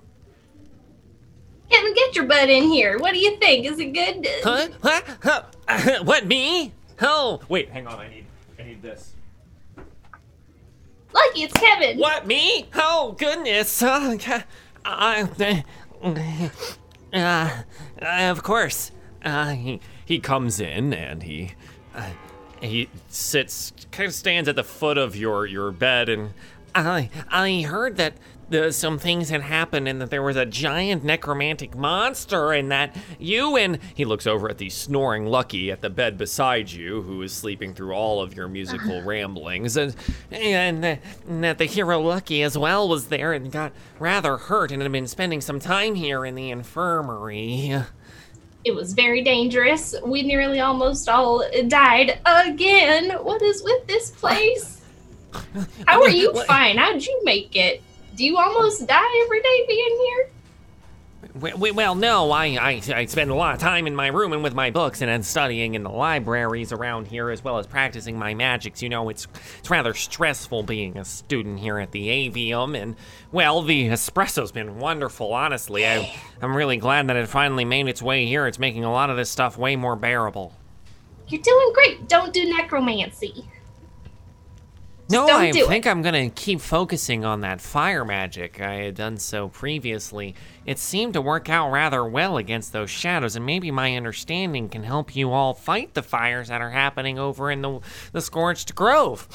Ooh, yeah, fight the fire with even more fire. I like where your head is at. Well, I was thinking more of an understanding of how fire works, especially in a magical capacity, but that doesn't sound like it would actually work if I fought fire with fire. Wouldn't that just double the fire?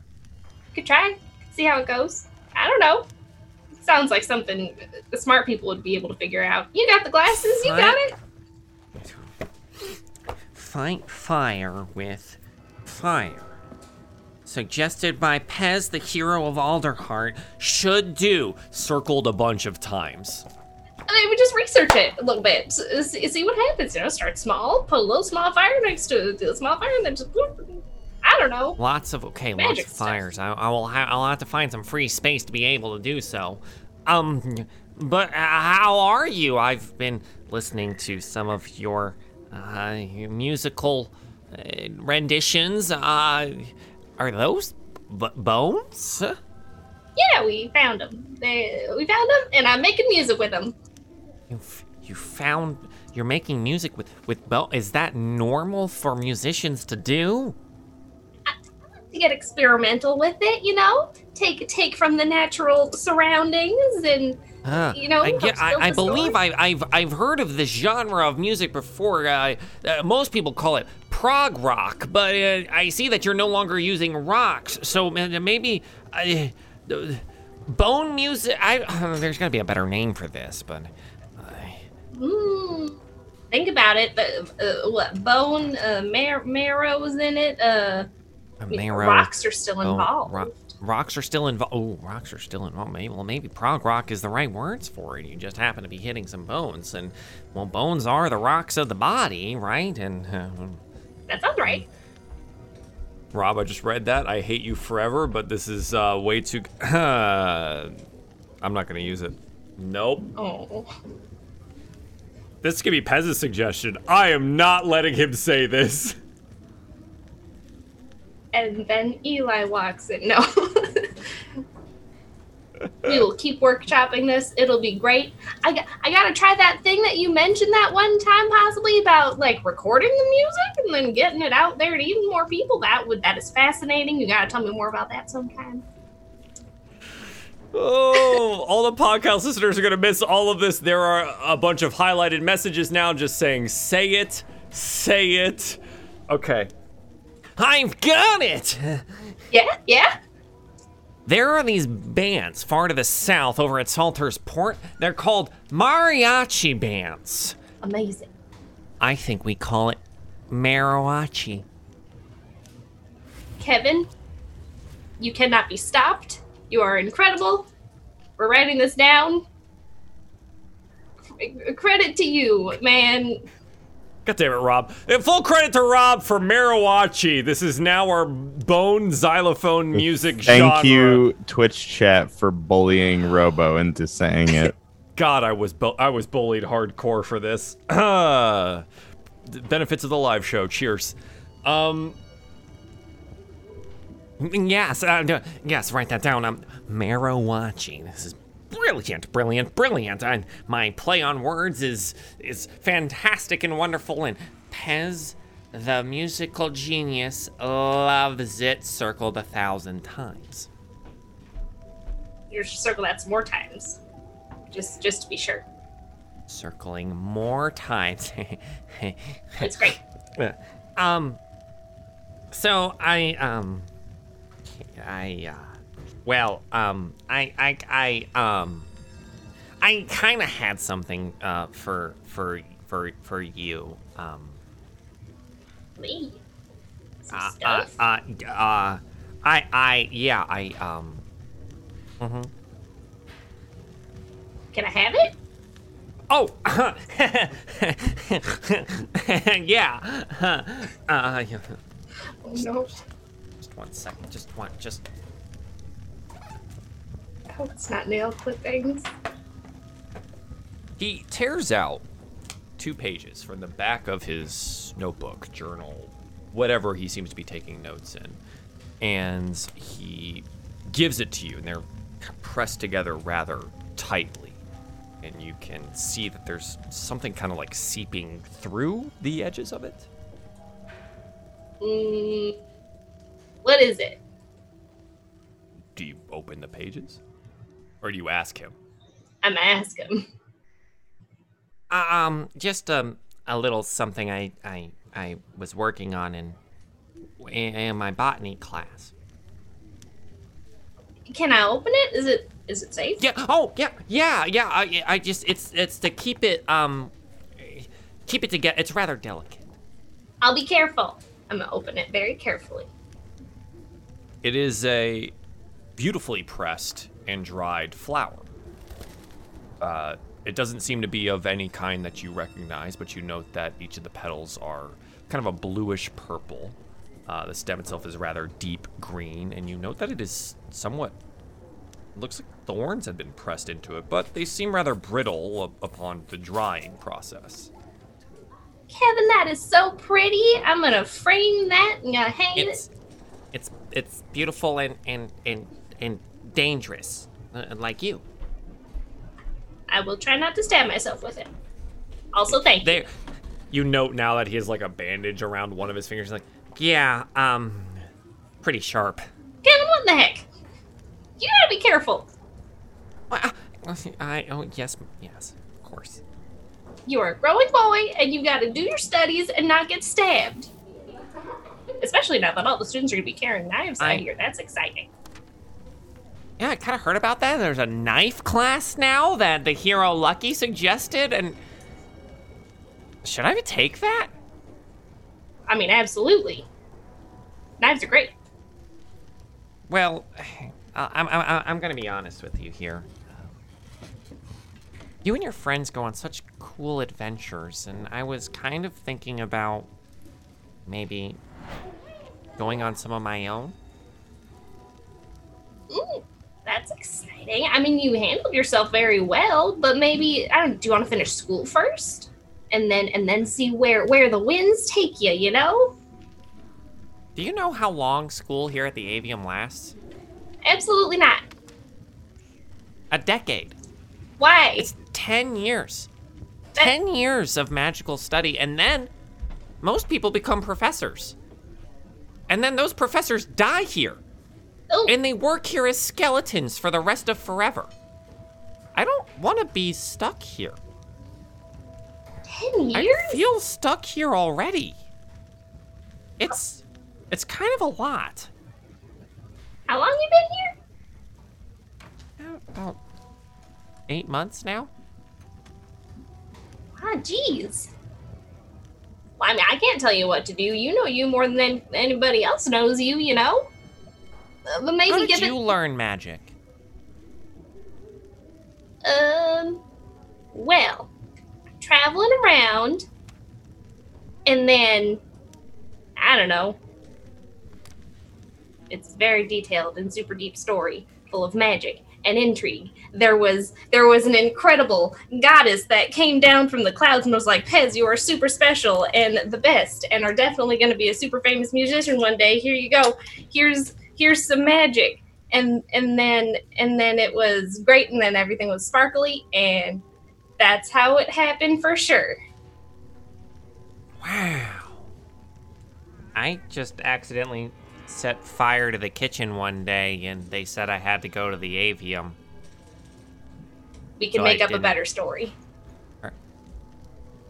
Wait, was yours made up? Aren't most super awesome stories made up? I mean, if they're in the fiction section of the library, yes, but I'd figured that the hero of Alderheart would be telling the truth to me. Yeah, but the truth is boring, you know? It's like, oh, magic seems cool, and then uh, I, I just watched some magical people do some magical stuff and asked them to teach me how to do some magical stuff, and every so often, some magical person will be like, yeah, I do this magical thing. I'm like, hey, I, I, can, I, can I do this magical thing? They're like, yeah, sure, but let's trade, and then I'd write them a poem or something, and it's just, you know, that's not as exciting. You didn't go to school for magic? Not for 10 years, that's insane. Yeah, I think that too. I like it, but that's a long time. And, well, there's a lot of the world to see. It's actually really large. You can learn a lot out there from a bunch of different people. So you think I should go? I can't tell you what to do. You worked really hard to be here too. I did. And outside is kind of dangerous sometimes. Maybe you should Yeah, find like- some some buddies to travel with. You know, find a group Like of people Other students, you think? if if that's what you want to do. Okay. Yeah. Just be careful. Don't stab yourself on flowers. Well, may- maybe I'll maybe I'll get someone that's really good at, at doing bandages, huh? That would be a really good start. Actually, that's super smart. okay. Oh, yeah. Um. Uh, I, I'm sorry for bothering you. Um. I I Sure. hope your Maro Marawachi music goes really well. Um. I mean, thank you for helping. That was that was great. Yeah. Um. I I I have to go uh, study now. Um. But uh, maybe I'll I'll I'll see you on the the adventuring road. Yeah, yeah. I was write some letters or something, or I mean, I would tour around and do some music, and I'd love to say hi again. okay. Um. uh. Yeah. Okay. Goodbye. Okay, uh, yeah, bye. Uh, and, and he kind of like nervously walks away. And yeah, it, it's pretty clear Kevin didn't know when to leave. Uh, so, Ah! I'm knocking over things. Uh, so Kevin leaves. You're able to recover, and eventually, thank God that's over. Eventually, you're all called uh, to the dean's office in the avium. The dean summons you there, and you note that there are two guards outside. They allow you all inside. You've fully recovered all of your HP, spell slots, and/or otherwise faded die, everything. You're brand new, healed people. Um, and he's, oh, good, good. Uh, welcome. Uh, please do uh, come in. Please ha- have a seat. You note Oddwald is in a large, kind of wing-backed purple chair, lounging in it. Still manacled, though it seems it's it's like the manacles uh, are jewelry to him now. He seems to have become accustomed to it and wears them with a kind of regality that uh, belies what their true use is. Uh, welcome. Um, it seems that the research has gone rather well, Eli. I do appreciate you assisting the professors and other students with figuring out what to do. Now, uh, everything's been relayed to me, so I'm going to do my best to summarize everything that is of importance here, and then we will get to the next parts of hopefully solving this problem. well, it seems that we have somewhat of a solution. Uh, there's an item uh, call the Borealis. Uh, it's um, a magical thing that, well, uh, an old legend that was found as many years ago was only since returning to uh, laboratories here we found anything about it. The Borealis seems to be a piece of the opposite of the aspect of fire. It is uh, a piece of an aspect of ice, the uh, a, a token of balance. The aspect of flame has reawoken, but the aspect of ice still remains dormant. The research posits that there is a way and to utilize and find the Borealis shard of this ice aspect. And maybe figure out a way to weaken the aspect itself through some of the research done by Eli. The conjuration and sealing circle was located. Hopefully, we have an idea of where it is.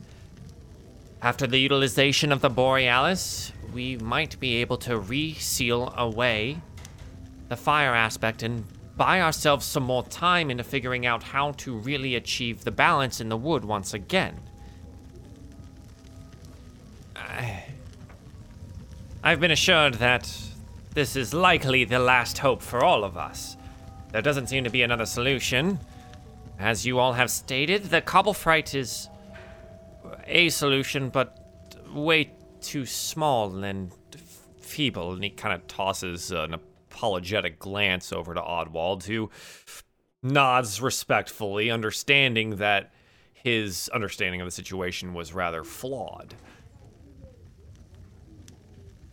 Oddwald here, um, would like to assist you in locating the Borealis. He has the research and has posited a location of someone that may be able to help. Yes. One of my old friends, her name is Susan the Seer. Rather powerful divinator, more so than even the ones here, was on many adventures with me, and I believe if we were to ask her the location of this shard, she would be able to guide us. And then we would hopefully be able to use it. If you will have me, I would like to accompany you back to Alderheart.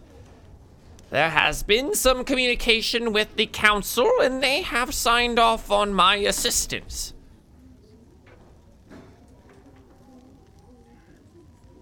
Well, friends, uh, how do y'all feel about it?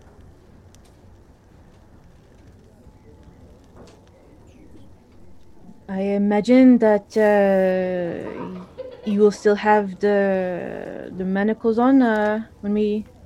When we The dean pipes up. Yes, of course. Yes, that is an absolute stipulation of the contract that we have signed with the council.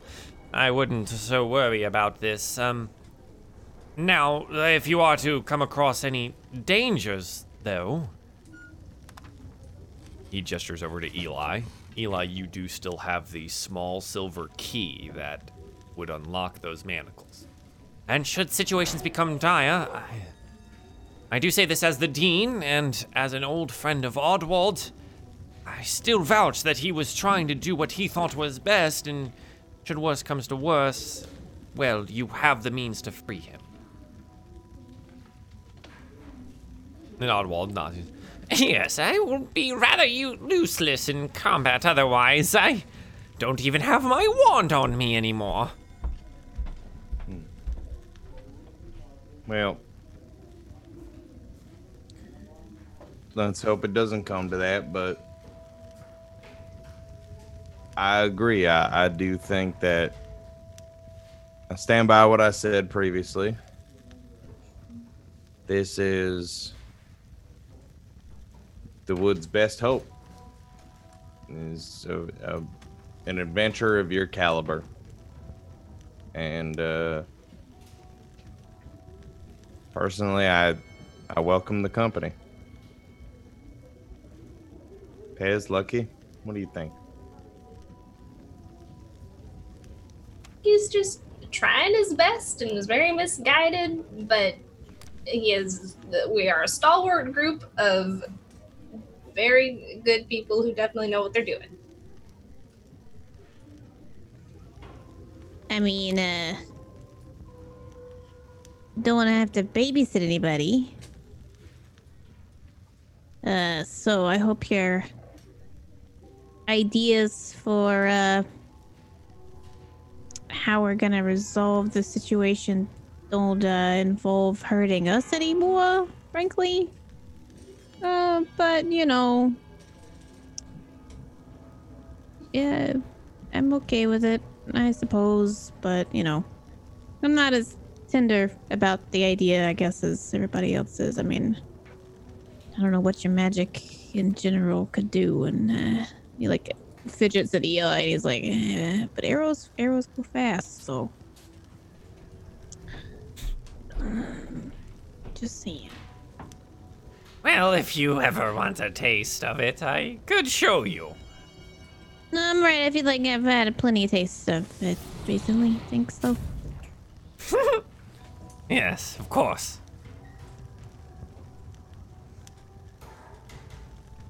Well, all right Mm. then.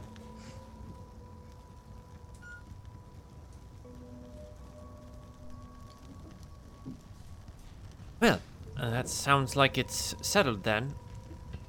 The Borealis will be the next step.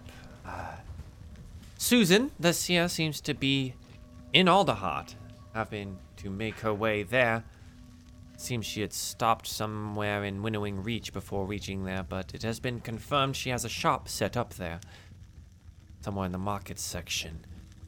I suggest that in the morning you well, gather your things and get ready to move. I know some time has been spent here, but uh, time is of the essence, as you have, well, definitely made clear. Now, I do have some things for you. Call it thanks. Uh, call it well earned. Um, I have this. Uh, it, there's a ring, and it seems to have one small ruby uh, set on one side and one small sapphire set on set on the other. Ah, it's a ring of spell storing, and I put a little bit of my own power inside. You can utilize it however you wish, and he kind of holds it out for anyone to take. I'm all right on magic if anybody else wants it.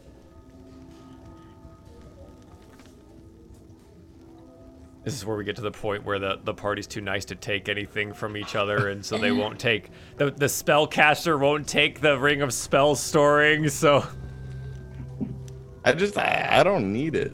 I I have spells. I figured it's like an oh shit button for somebody that doesn't. no, no, Like- no, no. It's uh, you can put your spells in it so they don't take slots. Oh, I misunderstood. I should I should look at store the item your before I say things. Yeah, yeah, yeah. Sorry, I'll, I'll clarify for you. He put one of his own spells in it, Yeah, so that but you okay. can also do that. Got it. Okay. Yeah, yeah, yeah. So if you wanted to be like, I'm gonna store a fifth level slot in here, and I believe that's what this level one, this one is. Uh, I will take a look real quick. Yeah, it can store uh, a fifth level spell or a combination up to their witch. Those five slots worth of storing. I just want you guys to know. I want you guys, one of you guys, to take it. But in character, Lucky is just like sweating, looking at this jeweled ring. Like, somebody take this. This thing looks hyper valuable. He's just like eyeballing e- uh, Eli while he's like Eli's like measuring it out. and, Like,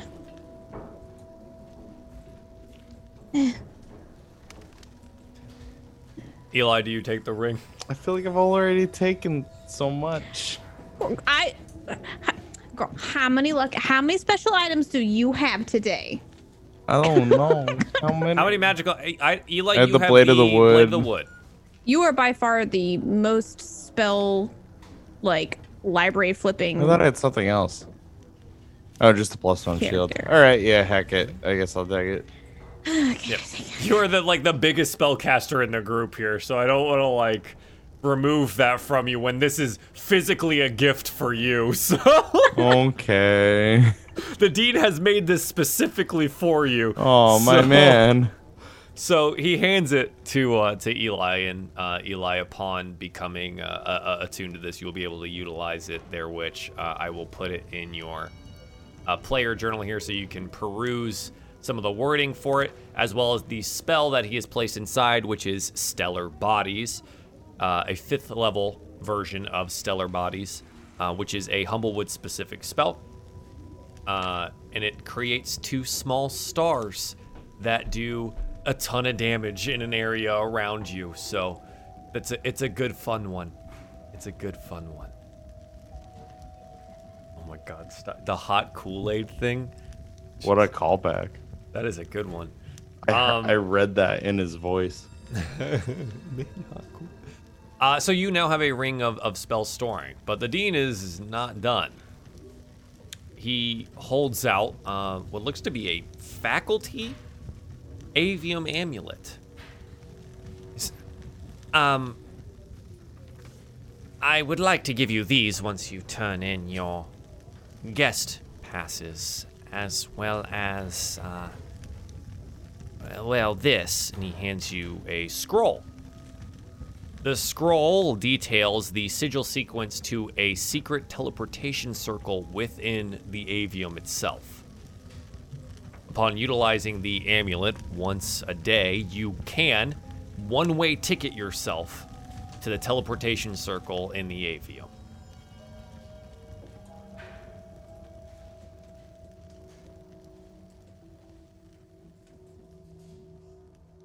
So he hands you that.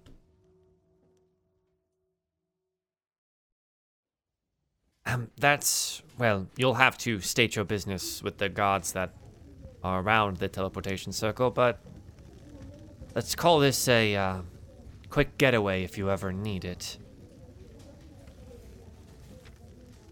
Thank you. Yes. Uh, well, anyways, uh, there's only one thing I can do more for you, and well, you are literally walking into the belly of a fire-breathing beast. So here, I had a couple of these brewed up while we had the time. He hands you two potions of fire resistance.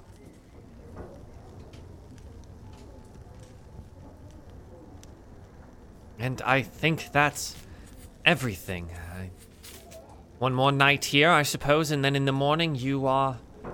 Well, I, I, I think I think it's time to go.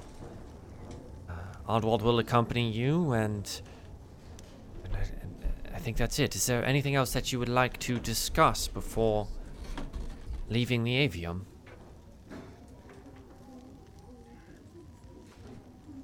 Uh, do you perhaps have a more accurate uh, map uh, of the of the roads? Uh, we had a bit of a trickier time uh, getting here. I don't want to have the same uh, uh, difficulties that uh, we did, Did you coming take the roads?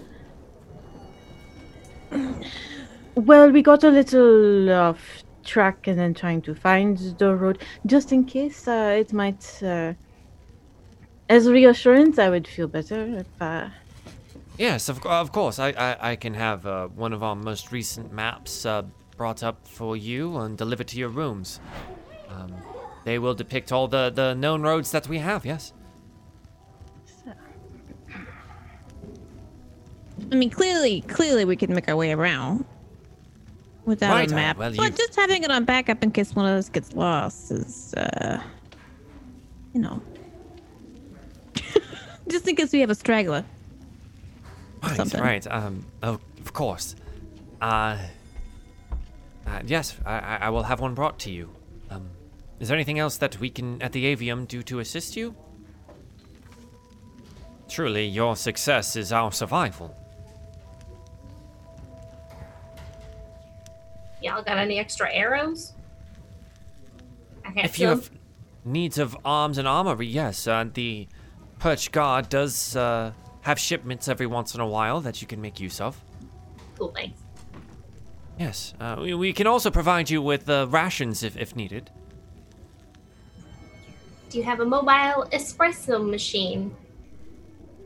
No, but that is a wonderful invention, isn't it? No magic involved at all, but yet the steam and the sound and the, the lovely liquid that comes from it seems so magical on its own. No, I. I that is a wonderful idea. steam to make it Portable, go. portable espresso. I will have my best think upon this. Back to me on that. Thanks. Okay. The future of the Um, wood depends on it. Mm, mm-hmm. I think e- Oh. Eli, just as a final point to him, would would just say, Dean, I understand that we didn't see eye to eye 100% of the time, but I do want to thank you for the Avium's assistance. Because truly, at the end of the day, without coming here, we would not have the means to stop this. So, thank you. I apologize once again for That that won't be necessary. my flat footedness.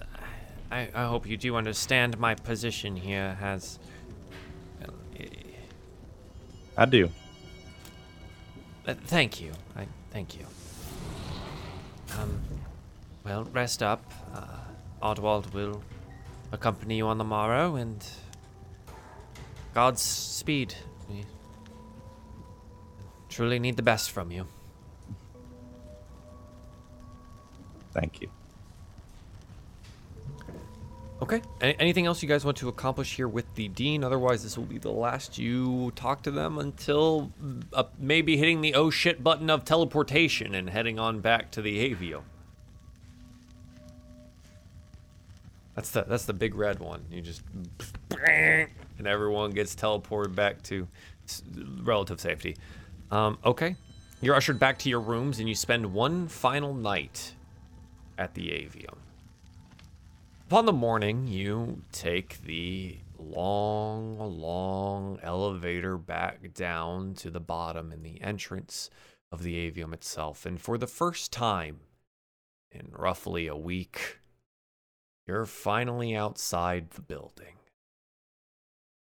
The woods are a little bit off in the distance as the tower itself lies within a clearing, but it is a beautiful, warm, sunny morning in front of you as the dew evaporates off the grass and trees around. The ancient depths of the forest lies ahead. One way, the back roads, the other way, the written roads. A map was delivered to you in the morning. It is the same map that you currently have, though a little bit newer. It does not depict any new roads that you might have found, but all the same roads that you might utilize. Oddwald greets you at the front as you exit the elevator and walk out together. Leaning somewhat heavily on a walking staff, you note that, similar to Dagonet, this is an old adventurer. They've seen many days and many walks across the wood. Well, then, I, for one, would like to uh, use the roads. Yeah, I'd say we're all in agreement on that. true. Good, yes.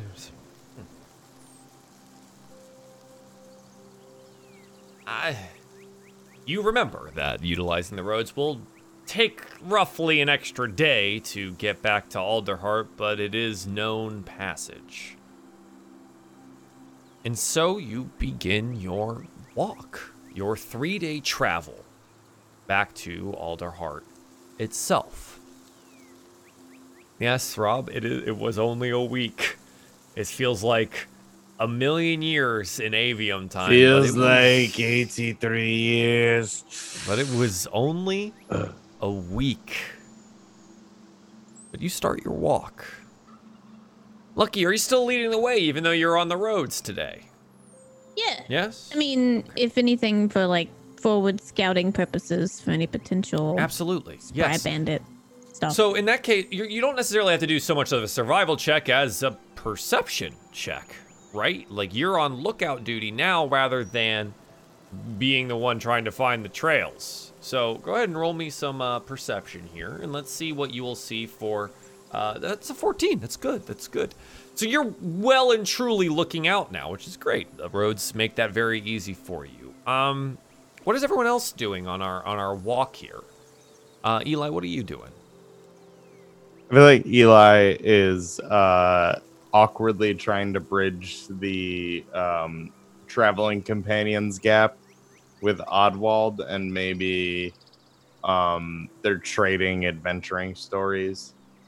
Eli will tell him about uh, the time that they thought they were going to have to single-handedly face the leader of the bandit coalition and possibly swaths of bandits, only to find out that it was just, you know, uh, a woman wronged and she was doing what she thought the perch guard wouldn't do and we found out that it was a very noble cause and etc etc et cetera et cetera sort of thing He listens intently.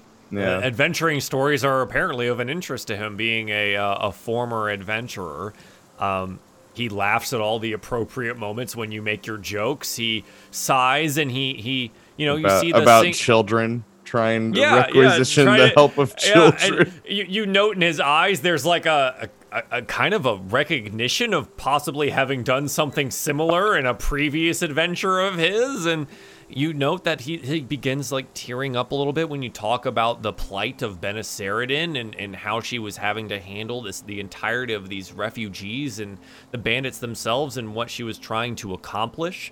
And and when you note that Benaceridin was thusly freed of her her her burden and and is released into basically taking care of all these people, which was her ultimate goal, uh, he sighs and he smiles and he's he's genuinely happy to hear that it had such an outcome. Um, he also shares stories with you where he mentions uh, the the seer that you're going to to meet, Susan, as well as uh, Riffin, the Ash Knight, of of which uh, Dagonet knows of, and, and how they were great friends and how they went uh, about solving problems. He does mention that there were times, mostly back then, that they were dealing with lots of the the bandit issues. It was uh, a, a large problem then, and he's happy to hear that it has been toned down quite a lot, and that a lot of them have been integrated into the uh, the humble folk um, coalition.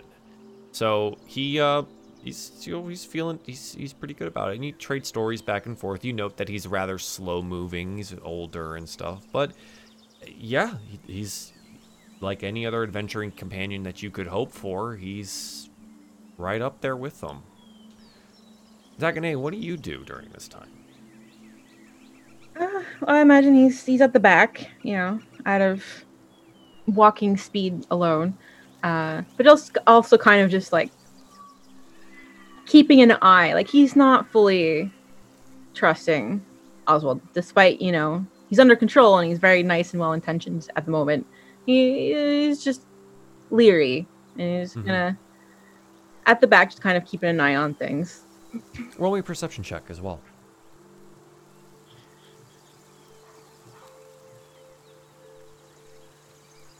That's a natural 20. My eyes are good. Your eyes are good. And you're happy to report that you're not being followed by anything. There's nothing in the trees. At least this day. And travel is nice. It feels good, honestly, even for Dagonet's slight limp, to get out and about from the stuffiness and the magical lights that was always on inside the avium. It, eh, there's something better about being out in the daylight and the sunshine and the light filtering through the trees. And of course, during our movie, this is where we get lovely shots of just like the light coming down and everyone walking together and how the shadows play across all of your like equipment and your bodies and things. It's great. It's it's a it's super relaxing, super relaxing time. He's relieved to be on the ground. Yes, very much so on the ground and not 20 stories up in the air in a magical weird tree tower. Pez, what are you doing on your walk today? You're finally outside. It's beautiful. You have a mariachi xylophone? I'm just gonna walk and see if there's any pretty flowers to pick and just play little tunes as we go and try not to think about having to look at that big scary mountain thing again. Yeah, yeah. Um yeah, gonna have to, to see it again. and if you're a patron, there's wonderful artwork that you could get of that mountain creature and the party almost dying. So, hey, that's good. Um, roll me a perception check though. Let's see if you find some cool flowers. Yeah. Perception. Six. A six. Eh, you know, I think you find that there's not that many cool flowers. There's a lot of like flowers and berries, like, but like they're like normal. They're like it's like honeysuckles and like you know some regular like daylilies and like you know daisies and stuff. You know, kind of like your run of the mill off the side of a, a forest road flowers. Nothing as cool and as intricate as what was per, what Kevin gave to you, but you know, there's you could make some daisy chain crowns out of them if you wanted to. Yeah, we got time. I'm gonna do that. I'm gonna give everybody Yeah. a daisy chain crown. During one of your during your lunch break, you all sit down and have some some rations or some summoned food by uh, by Eli, and some daisy chain crowns are made and passed about. And Oddwald kind of gives a quizzical look, but when everyone in the party kind of just takes them and. I think everyone last time put them all on, so I think do you guys put them all on this time as well? Yeah. You're all about humoring Pez and their like wonderful positivities, so you put them all on immediately and are, are happy about it. Oddwald kind of gives everyone a look and then it's like shrugs and this wrinkled old Corvum with grayish feathers gonna put some on. Puts on the feather crown or the, the flower crown. He's feeling pretty good about it too. Suits you. Yes, thank you. I I've never felt so pretty. Everybody should feel pretty all the time. Oh, well, he, he like he like plucks out like a feather that's just like molting off of his body. He's like, sometimes you just get old. But no, just don't do that. Oh, okay, it was coming out anyway. So you continue your day, and it's just a nice day out on the road. The day comes to a close. You each take your watches, you sit by the fire, you listen to Eli tell stories about Gaspard. New music is being played by Pez. Dagonet whittles on another stick of some kind, keeping their carpentry practice up. And Lucky observes all of their uh, gems that they may or may not have swindled Pez out of, uh, trying to evaluate their prices and what they will fetch at market. Um, and so your night passes rather peacefully as well. The next day comes, and the next day passes.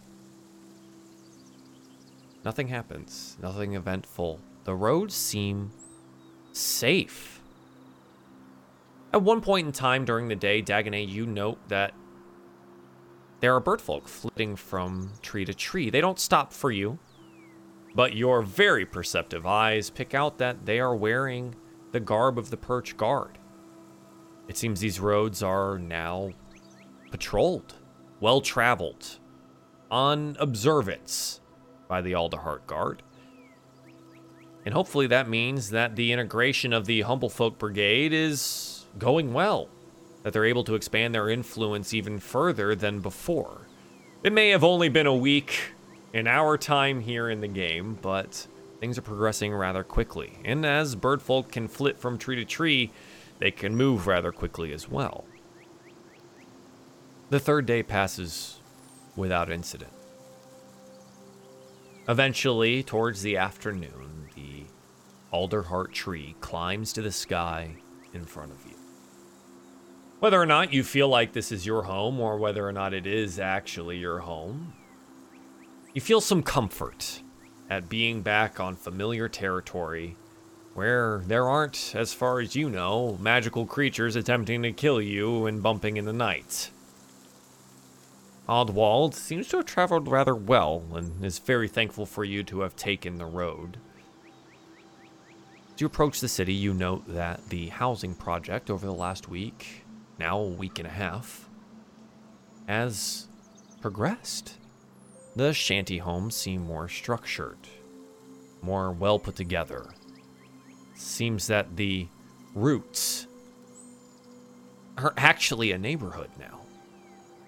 The Underfall is its own bustling portion of city with thousands of humble folk there. New shops seem to be springing up. Goods are for sale. Food. You note that most of it isn't even requiring money, but it seems some of them require a a paper stamp of some kind that is being handed out from the Alderheart political group. Then some people are just giving away things for work, help with homes, setting up the neighborhood itself. The refugees are doing well. Humble Folk Brigade has been well integrated here and is well invested in getting their own families back to some kind of solid footing while the fires rage towards the north. You've reached Alderheart. What would you like to do?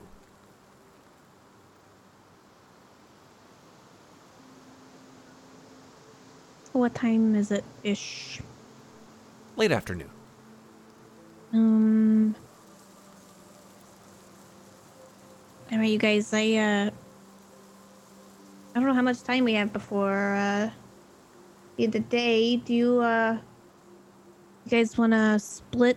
And I know we need to get the council's attention pretty quickly, verify everything going on, but at the same time, the other group can go to the uh. Inn and make sure we got a place to stay for the night before they, you know, stop taking people in? Yeah, I can. uh I can secure our lodging if you want to do what you need to do. No worries. Well, you want me to go to the council and talk to them? Um, I was more thinking you, but uh, Oh, I'm sorry. okay. I misunderstood what you were saying. I thought we were doing things before we went to go see the council together. I can go talk to the council if you want. Yeah, yeah. I'm, I'm afraid I uh, I'll, I'll stumble over them. I mean, they, they make me a little nervous. They got all them big feathers, and I don't think they have much respect for uh, Jerbeen still, even though they're trying to. Uh, so yeah, I'll uh, I'll go to our same in. Uh, You gonna go to the half full cup? yeah, I was gonna say the cup cup, but The yeah, cup they cup. have- yeah. Exactly, yes. Yeah. The cup cup in the trunk market. Good Okay. old cup so cup. The cup cup. Lucky goes to the cup cup. Uh, where's everyone? Eli, you're gonna go to the uh the council. Uh, Pez, where are you going? You gonna Uh, join Eli or Lucky here, Eli, or are you do- going somewhere else? w- would you would you like some help with the council, or you think you got it, or Oh, I'll go with him. Don't worry. I have some business with the council myself.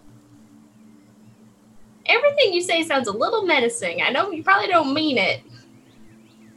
What do you mean by that? Everything I said. Just put the daisy crown back on. Just leave leave it on. Okay. And he look great. happily puts it back on and gives you a smile, which is kind of weird because he's got this crow face, right? So, you know, crow smile. I don't know. I think I'm gonna just go say hi to my mom and dad. Yeah, you're gonna go say hi to your parents. I remember one point in time you almost left without saying goodbye. So hey, this is a good time to go say hi. Dagonet, where do you want to go? Uh, with Oswald kind of like piping up, he wanted to go with Eli. I guess I will go with the the council. Uh, yeah. just kind of like stands behind Oswald and is kind of like, If Oswald takes any notice of your posture, he doesn't say anything about it. Um, okay, so first things first. Let's uh let's do the cup cup first. How about that? The cup. So you want to go to the cup cup, the half full cup. The innkeeper Giles Abbard, a uh, friendly enough uh, innkeeper. Um, I can't. I have written down Gallus. Was that correct? He's a friendly Gallus guy, and I think he had like a Canadian accent, but I, I f- can't for the life of me pull that out of my butt right now. So we're just gonna go through the motions of you meeting with his daughter. Yeah, uh, his daughter, um, Ginny Abbard, uh, another Gallus who seems to not have the Canadian accent, but is running the Cup Cup at this point in time. oh, yes, uh, welcome to the Half Full Cup. How may I assist you? Oh, I need to reserve a room for One, two, three, four, and then another room for one. We are rather full at the moment, but uh, I can I can see what's available. You might have to uh, go all to one room. Uh, All right. Okay. Is there like dividers in that room? Essentially, I've got a lady in the party, and I don't want to feel uncomfortable.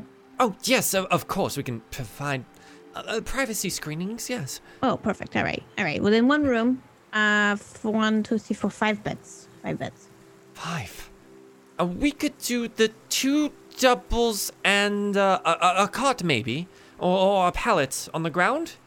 All right. Um, how about two beds, two Yes. cots, and a pallet? Two cots and a pallet. Um, and, uh, uh, okay, how about this? I, I'll show you the room that we do have available, and then you can help me figure out how you want this set up. Oh, sure, sure. Yeah, yeah. yeah. You go up to the room, and it is a, a standard room where they have basically one single bed on either side, and it's kind of a tight space. Getting a lot of cot and/or pallet room in here, you're going to be pretty much head to toe, but you figure out a way to make it work. Uh, it won't be comfortable, but you'll all be able to sleep. This will be. This will work. Yeah, it's got a good space to it. Oh, good, wonderful. I, I understand these are trying times, and I know that we are much too over capacity here, but the. Well, the mandates from the council say that we should be trying to take care of as many people as possible. And, It's, well, uh, it's important. we've also slashed our rates, if that assists you in any way. Um, for the for the five, I, I believe it'll it'll be uh, two silver pieces a night. Oh, all right. Yeah, yeah. I was gonna ask about a uh, frequent stay a discount. We've stayed here before. Uh, me and my friends. Oh, ha- yeah, have yeah. you? I I don't recognize. Oh, You we and I- usually work with uh, another guy. Just to describe. Eh, Oh, my father! Oh, Oh, that's yeah, oh, right, right, that's right. wow. He's out of town on business right now. Uh, I'm sure he'll be back. Oh, I uh, wanted to say hi. That's so so sad. Yes, but um, I'm sorry, we don't really do frequent visitor discount. Generally, everyone has to go through the council if they're visiting dignitaries or something. And though you do have some fancy armor on, I, I'm not sure I recognize you. Oh, uh, I mean, I'm I'm lucky, and uh, the party that I'm with is uh, Pez and Eli and Dagonet, and then we have an extra with us uh, from uh, out of town. Pez? I, I I think I've heard that name before. Is it? A musician. right? Yeah, They- yes, Pez. Yeah. That Pez. Hmm. Yeah. Well, if if if you're willing to make a deal, if Pez plays at the half full cup, you can stay for free for one night. I'm, sh- I'm sure Pez will be happy to. As I mean, we do have business with the council, and it might be urgent. So if we stay, I'll say if we stay more than one night, we'll be sure to make her, you know, at least play. Uh, Every night she plays, you can stay for free. Right. So is this one of those like uh you give me an invoice at the end of the uh end of the end of the stay? You look, usually I'm just used to like staying in the woods. Uh so I just I'll provide sure. you a parchment, yes. All right, so it's no money up front situation, right? Well, of course, you're able to stay here. I'm letting you have the first night for free without her even playing. Oh, all right. Per- per- perfect. Perfect. This uh that works. Yeah. Wonderful. And uh, uh, two silver a night otherwise. All right, two silver a night. Noted.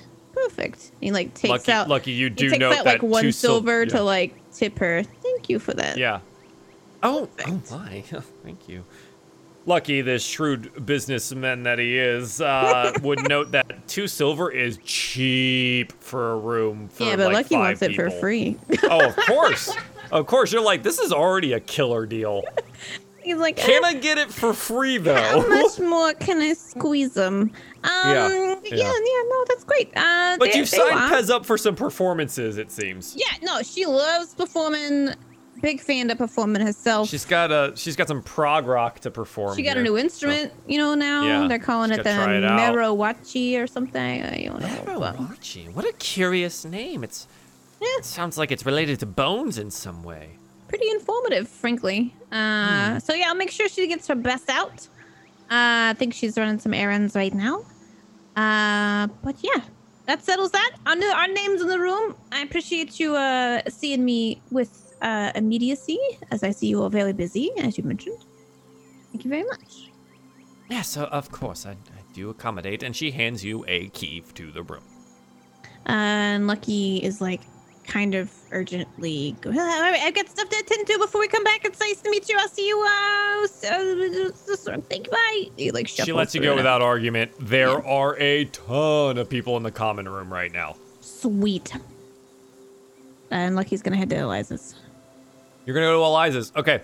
From that point, we're gonna go and we're gonna jump on over to Pez, who has made their way to the branches neighborhood and out on the boughs. Going to go visit their parents. Pez, you climb up the spindly staircase, which I do remember I say spindly staircase every time we come to this house. You knock on the door. Yeah. You knock. And with now familiar fashion, I say, I say, I say, who's at the door now? Dad, At it's this me. time. Yes. And he comes and he bundles you up in an all too familiar hug now, drags you inside. Honey, honey, Pez is home. And your mom walks out. Oh, my dear, my dear. And they give you all the big hugs and bird kisses that you can handle. And you know that they are back from their travels. They were out selling some artwork, it seems. Uh, which apparently people are still buying, even though the woods is on fire. Who, uh, whatever, man. Art collectors. What are you gonna do about them? Uh, so, is there anything you would like to talk about with your parents while you're here? Or are you just here to visit? Just visit, let them know what's going on, and ask how they're doing, and eat food. They seem to be doing well. Um, the fermentation process is going rather well. Your father is now selling the moonshine down uh, in the Underfall market. Every day he goes and takes jars to the Underfall, and, uh, well, in stressful times, people need distraction, and so those that are building the Underfall neighborhood tend to come to the impromptu bar that your dad has built down there. That's just good business. Mm-hmm. Mm-hmm. So he's got like a, I I imagine, you know, like in every anime they have like the noodle shop that's just literally just a bar, and it's just kind of like a little shack that's on the side of the road. Yeah, he describes essentially that to you, and that his is your father's bar. I'm so proud And all they do is serve moonshine That is beautiful. and maybe pretzels. I don't know. Maybe they make pretzels there. Who knows? Beans. Moonshine beans. beans. Absolutely beans, but like maybe pretzels. You know, he's trying to expand his uh he's trying to expand the, the palates of everyone around him. Uh yeah, your mom is is still painting. Um mostly landscapes. Now, uh you note that a lot of the landscapes that she's painting now are on fire. The, the fire painting wise, not like literally on fire. Your house is not burning down, but uh, the the landscapes are being painted as if they are on fire. I look forward to when you don't have to paint the fire in these anymore. They are beautiful. They're gorgeous. It's just, you know, They do have some kind of destructive beauty to them, don't they? mm-hmm. It's chronicling the events that are going on, but in your own lens, you know. Yeah. Well, rightly, I haven't seen many of the fires yet. I've been kind of just adding them to the landscapes because people seem to buy into the catastrophe that's happening around us, but the dark, smoky clouds are coming closer every day. Have you heard about these mask things? You should you should get some. Some that'll like match your feathers. Oh yeah, I'm gonna take the mask out and show her and put it on. Oh, it's so fancy and comfortable, and I can breathe just fine through it. It's like all these mm-hmm. nasty particulates can't get in the side of my bird lungs. Absolutely, they protect you and everybody else around you. Also, you can match your outfits. Pez, I just came up with a wonderful idea. Yeah. You know that we know that seamstress down the way? What's her name now? Uh, Lucy Lingo. Absolutely, she is great at what she does. You think we might be able to give her a little bit of fabric and a little bit of time and money? Maybe make some masks for the people? I love that. You can maybe even design some fabric with some of that painting that you do. Oh, I would love to do that. Put my creativity to work here. Yeah, make it real pretty. Yeah. All right. And so you hatch this million gold business idea where you're going to promote and create and fabricate masks. Wear your damn mask, chat. Uh, so I think that puts us in our next moment to where Eli, Dagonet, and Oddwald Ebonheart march up the steps to the council chambers. And you hear Oddwald kind of muttering, he's like, it's been so long since I've been here. and you get to the door, and Eli, you recognize the guard there, though you don't know their name. They do. Oh, uh, Eli, welcome back. Uh, Dagonet as well, and seems a guest. He looks at you questioningly, noting that there are manacles around Oddwald's uh, bony claws. Um, this is uh Oddwald Ebonheart. He's um, well, he's traveling with us. Uh, we're here to. Uh, I believe the council's privy to his um, his agreement with us. So we were Um, just. Uh, that does sound familiar to me. I, I will bring it to up to whoever's in. Uh, let's see here. Who is here today? And I'm going to have to reopen this because it decided to bug out on me. Don't worry, this is just the guard trying to figure out who's still here at the council chamber. Right. Okay. Uh, Artin uh, it seems to be in as well as Bricio. and you hear a chuckle behind you from Oddwald. Something funny, Oddwald? Hmm, Bricio. It's my baby brother. Is that right? Bricio? Of course it is. Ebonheart? Yes, the slightly stupider one of the Ebonhearts, if you take my opinion. Well, uh, suppose family reunion. Ah, of course, I will. I'll find Bricio for you, and uh, uh, the side room. Uh, assume you're well acquainted with it at this point. And so you go into the anteroom that is kind of off to the side where at one point in time you were preparing for a trial, where at another point in time Bricio gave you the important task of assisting the tenders, and where now you meet Bricio again. Bricio comes in and he sees Oddwald sitting across from the table and he says, Ah, hello, brother. Long time no see.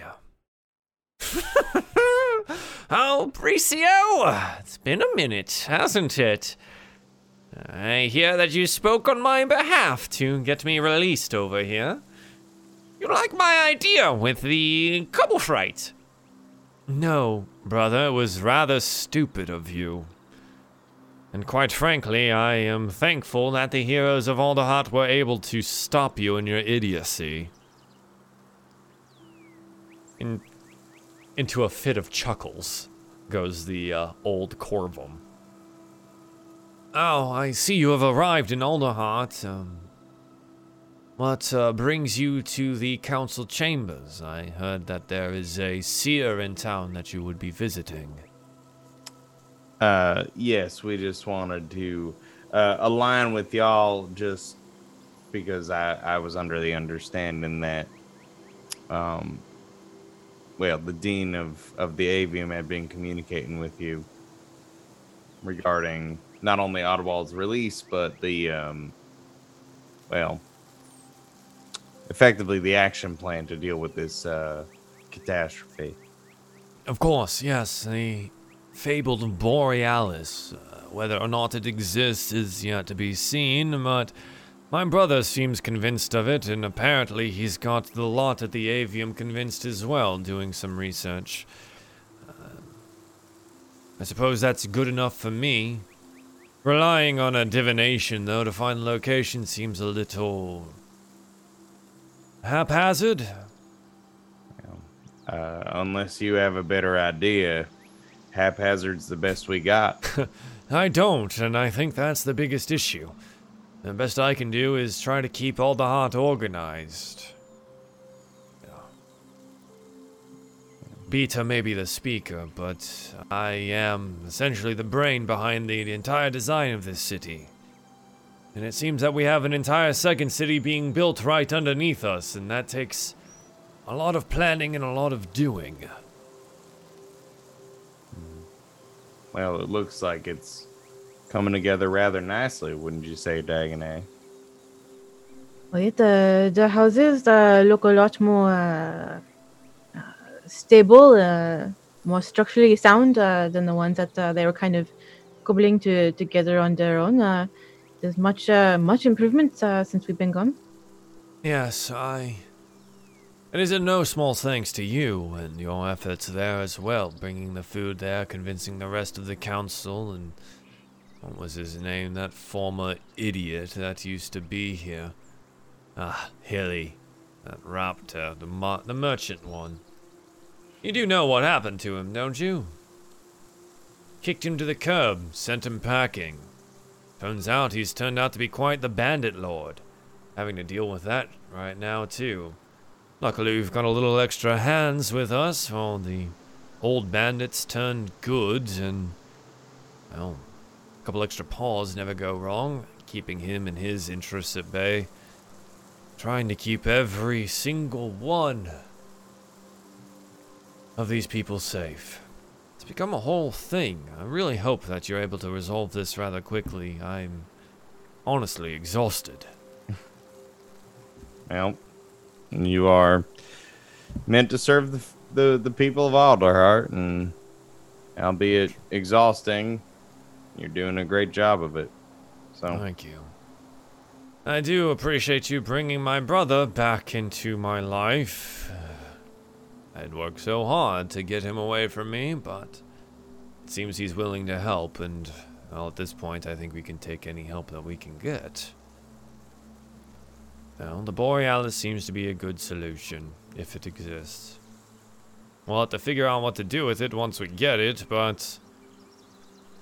Seems to be a rather powerful artifact, so. Good luck to you. Let me know how I can help. Is there anything else that I can do for you this evening? Uh, no, I suppose we're uh, just to, I guess, round up the troops and start the process.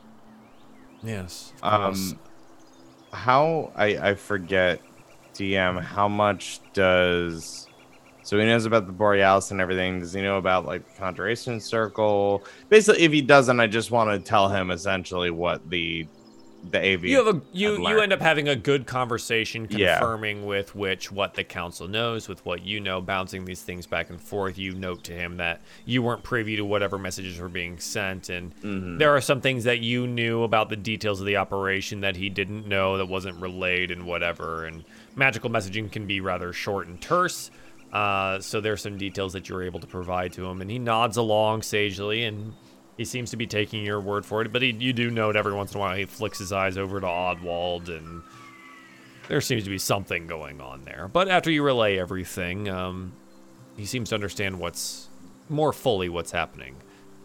The seer seems to be set up in the trunk market. Uh, she has a tent there, I believe, a green one, some bells on it. Uh, it's hard to miss, honestly. A good stiff breeze goes through, and you can hear it. All right, that's as good a description as I need. Let me know if you need any other help, but for the moment, I know he is under your capable protection and watchful eye. Would you mind giving me uh, a couple moments with my brother? Of course. Thank you. You get up and you leave, shutting the anteroom door behind you, and you know, as you stand somewhat outside of it, all sound seems to cease in that area that you're in, and you can't hear anything, and then you walk forward a little bit, and sound returns. They seem to be, uh, Rishu seems to be adamant about having a private conversation with his brother. I think at this point we go and we go find Lucky walking up to a darkened door of our friend Eliza. What do you want to do here, Lucky? Uh, is it? I mean, is it like late and the fact that like it's late afternoon and, and base it, it's yeah the shops are, are closing and or closed already um you guys have spent some time it takes a while to traverse alderheart itself it's just a very large Mhm. place um so uh by the time you get to all these places and do all of these things it, it's be basically becoming nighttime. I mean, we know she lives here, Mhm. so Lucky's still gonna like ring the board, the door chime, the door. yeah you go to the back door which you remember where you were stayed previously is like the private entrance to her home and you you ring it in in in a nightgown and her little nightcap the little little cat woman comes out and you know what i'll post this because it's been so long since we have Show that cute bean. Our little our little eliza friend i'm going to show this off and we're going to pull up the map here and do all this this is eliza this is eliza with her pack in the picture but uh she is uh she's our cute little merchant friend that the the party befriended a long time ago We rescued her, and we well, I love f- I didn't her. even realize she has two different color eyes. I didn't realize that. Oh, wow. That was the first thing I noticed about her, but I'm also now noticing I feel like it's the same color eyes that Raymond has in Animal Crossing. Oh, she's so cute. Oh my god. Uh, hello? Who, who, oh, who's there at the door? Uh, hey, hey, Liza, it's me, uh, Lucky. What? She throws open the door and wraps you in a big old hug. And just, Oh, Lucky, I've been missing you all. Where's, was everyone else okay? You're, you're alone. No, they're fine. They're fine. They're fine. We just got back in oh, good. town this afternoon. Um, Good. and I wanted to make sure your shop was still here and profitable, and to let you know we'll Well. probably all be coming and seeing you tomorrow if you're open. Well, I- I'll definitely be open. Profitable is a different subject, as in, uh, we're, well, there, there's not a lot of money floating around for magical objects and items these days, but I- I'm getting by, and it seems that everyone's been provided with uh, food and, and lodging as needed from the council. Uh, Alderheart has plenty, and there's enough for everyone to definitely survive on. Oh, that's that's unfortunate. I figured with all the new uh, refugees and whatnot coming in town, there'd be more visitors for your shop. But I guess, uh, Well, they're refugees, and they do come and browse, and Yeah. I like to talk to them. But some of these items were, well, they were got at great cost to me. I'm not looking to sell too much, but if you and your friends are in town, well, you might be the only real money other than the perch card that's still left here. oh, right, right, right. Well, all right. Well, dang, I'm sorry to hear it's been uh, it's been dry as far as uh, no, income. no, no, but- it's it's all right. I you know, I keep things organized. I keep myself busy, and you know, we're just not selling as much. Like I said, you know, the business is slow, but Alderheart's provided plenty for all of us. Yeah. I, I, feel that. I feel that. All right. Well, I didn't want to keep you up too late. I didn't think it would took me quite a while to get over here. It's been a while. We forgot the pad thing, and now there's so much going on here. There's so many little. So Well, many new buildings and new alleyways and places that didn't exist before. I know it's uh, Alderheart's getting bigger. If it, well, maybe not bigger, but denser. Right. Denser. More bodies and whatnot. That's true. Lots- That's true. Lots of bodies. But it's, it seems to be going all right. Uh, there's been some issues with crime, but do? I don't want to the- trouble you with this. But uh, What, well, no, no, no. Tell me. What do you mean issues with crime? It wasn't that bad before. well, like you know, the Perch Guard and and their lot, and well, the the Humblewood Brigade. They've been so busy around trying to fight forest fires, keep the refugees healthy and happy, and building whole new cities essentially. And well, there's been less to deal with some of the issues at home. Now, some people get desperate, and I understand Alderheart's providing, but well, there's always some people here that are just, you know, they got sticky fingers, right? They got sticky fingers, and a perch guard is, uh, well. Anyway, they, they, they put out some assignments for, for, well, adventuring folk like you, but. Well, how do I say this? Adventuring folk like you, but. But like when you met me on the road, you know, way back when? Kind of simple Right. task stuff. Save me from banditry kind of thing, you know? I mean, Nothing me- like we, we don't. the f- aspect of fire and such. No, I mean we, we we we definitely work hard, but I mean we're not. It's not beneath us to help people and whatnot. No, no, so- uh, there's people taking up the, the call here. There's other adventurers. You've inspired a lot of people. Well, some refugees see the work that you've done and they want to try and help out as much as they can, but they don't necessarily want to join in on any military complex, you know, and, well, uh, they, they find a way. Got a rather nice mercenary system going, growing here in Alderheart in the last couple weeks.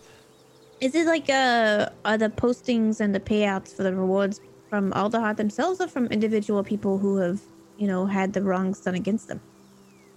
A little bit of both, mostly. Uh, some of the wealthier families will pay out themselves. Uh, some of the smaller ones uh, will make requests through the perch guard, and the guard will post it for them.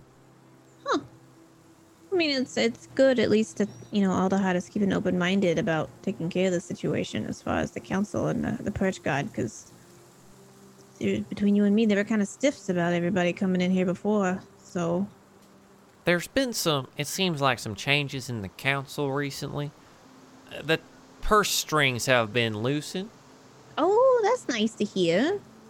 There was uh, word on the street is there used to be a, a merchant representative. Oh, uh, I remember. that. Marn Raptor type that uh I believe his name was was Hilly. yeah. And now and now now people I, I didn't live here, you know. People say that he used to have a really tight string on how merchantry was run here. Oh, right, right. But since everyone and all the refugees have come in, and it seems that you all have changed the way things work around here, uh, he he he's gone gone and taken off, and now most of the things handled here in the city are between Bricio and Arden, the uh, the new uh, humble folk. That that that pronghorn servant, Oh, yeah, yeah, yeah, yeah, yeah. Really right? elegant Yeah. looking. Oh, now that seems they take care of the people more than anyone else here. That's nice. I mean, I, it's funny, you know, once you start becoming more inclusive to people who are different than your own, how evenly spread and well made the economy could be and protection of the people. It's crazy, right? Well, right. I mean, I, I look like no one else in this entire city. I'm completely unique to everyone here. And yet, here I found my little spot.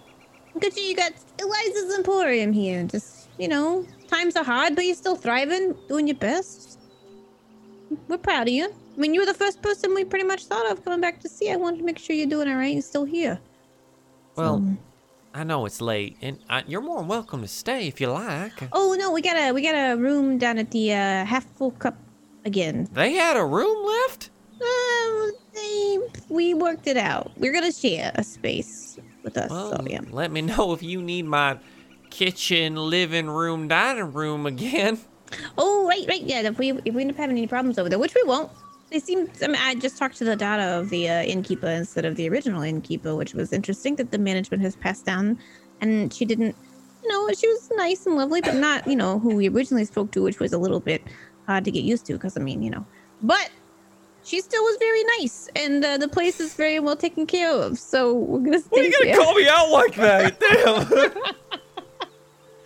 I mean, I God missed. I missed that accent. It was so nice. Uh, Yeah, I'll figure it out for next week. We'll we'll get there again. I was just like I wasn't expecting to go all the way there. no, no, no. Um, But I let you go back to sleep. Yes, I mean, you very, very cute nighties. Ten out of ten purchase on those. Uh, gonna get some sleep too. I'll make sure everybody comes by to see you tomorrow. I just want to make sure you're still here and hanging through. Well, thank you, Lucky. I appreciate you coming by. And yeah, of course, I've, I've got some new items too if you want to come see them. And Yeah, yeah. hopefully they'll help you out and such. But um, have a good evening. It's good to see you all are safe. You, you too. You too. We'll see you tomorrow. Have a good sleep. she gives you a, a big old hug, a goodbye, and and waits for you to leave. And she gives you a little wave with her little paw. And as you leave, she shuts the door, and you see the lights go out inside as she goes to bed. And I think uh, we'll catch up with everyone else here next week on the next steps for Diefall Alderheart. This has been episode 24. Thank you guys so much for being here this evening. Hopefully, this nice little wrap up role play day was the much needed break from almost dying multiple times. Oh, wait, that's right. Some of our players almost died today. Thanks for being here. I appreciate it. Let's do some shout outs. Um, I went first from simply last time, so I'm going to do it randomly this time. May, where can the people find you at? And what was your favorite part of this evening? Man, I had to find my my mouse to like unmute myself. I wasn't ready for that. I know, Uh, randoms. Uh, well, you can find me, Lady May, Twitch and Instagram and Twitter. Streams might be happening this weekend. Uh, so no way. Okay, okay, You okay, what? okay. You what?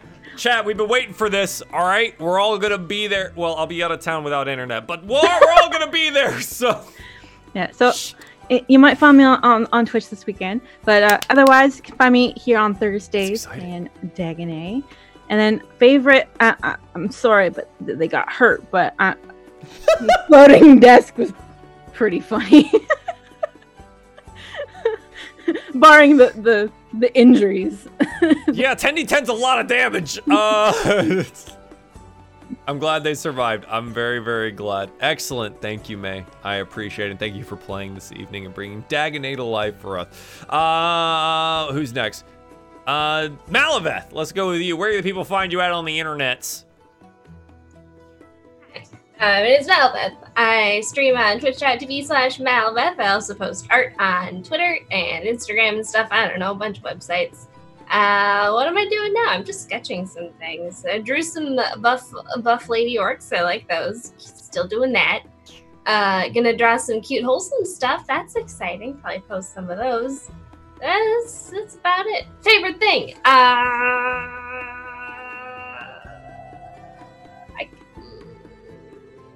Uh huh. Yes. Uh huh. Yes. there was a lot. It was really good. I You I know like. what? Pick one, and we'll talk about the rest on the Patreon post show. Oh, Ah, yes. there it is. I like talking with Pez's parents a lot. I just like the voices a bunch, and they're so wholesome and nice. Gives me Good. warm I'm very fuzzies. glad. Yeah. Good, good, excellent, excellent. Uh, Miss Simply Jackson, where can the people find you at on the internet? And what was your favorite moment for this evening? Uh, Simply Jackson, S I M P L Y J X N on Twitter. There's an underscore between the Y and J on Twitch. That's me. Um, I uh, am playing a lot of Ooblets now and Rust RP, which has been interesting. Uh, and very confusing for me to play two accents in the same week.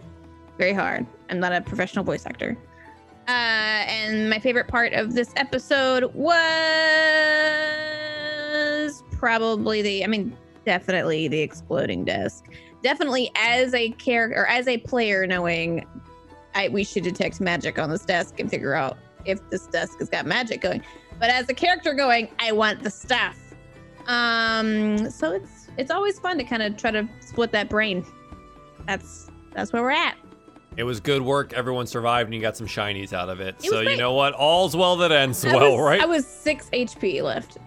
yep. Six, six out of thirty HP left on that one desk. Desk. Yep. Who who wants a walking volcano? Exploding desks is where it's at. Is all I'm saying. Yeah. So, Yeah, if we had hit 70% of the damage, I think it would have instant killed both of you. So it's very good that you hit the saves. Uh, yeah. yeah. Thank you very much for playing Bonus Stage Rob, my boy. Where can people find you out on the internet? What's your favorite thing from this evening? Uh, you can find me places, places Mm. like on Twitter at bonus stage Rob, on Twitch at bonus underscore stage underscore Rob, playing games over at twitch.tv slash bonus underscore stage underscore Rob, where I am playing things like Paper Heckin' Mario tomorrow. Uh, I've just been thinking about it nonstop. Um, and I don't know, other stuff. Uh, I mean, probably ooblets. Let's be real. I I haven't stopped thinking about ooblets. Um, that's probably happening this week. I'll be I'll be I'll be hundred percent honest about that. Um, and doing other roleplay things like here or on twitch.tv slash game nights. That's game with two G's. and Knights with a K. Uh, I play a Monster of the Week campaign on Sundays at 4 p.m. Eastern, and it's cool. I'm I'm I'm Travis. I'm a steely boy turned spell slinger. So I used to take things, and now I just cast things, and it's fun. Um, and other assorted super secret projects. I'm not a I'm not I'm not ready to talk about yet. Super secret? Oh shit. All right. Oh, fine. I mean, not really that super secret. I just, I just felt like torturing Joel about it. No, it's fine. Now I'm just gonna be super curious and ask you about it later.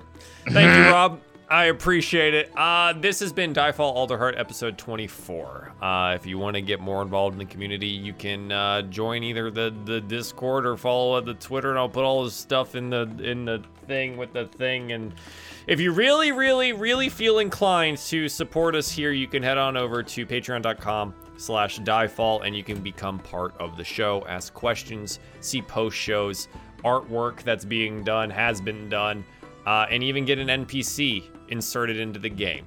Uh, and thank you very much for all of your support this evening. I do appreciate it. Um, that's gonna do it for us. We're gonna record that thing, and then uh, I'm gonna be gone all weekend. So see you guys next week. Goodbye.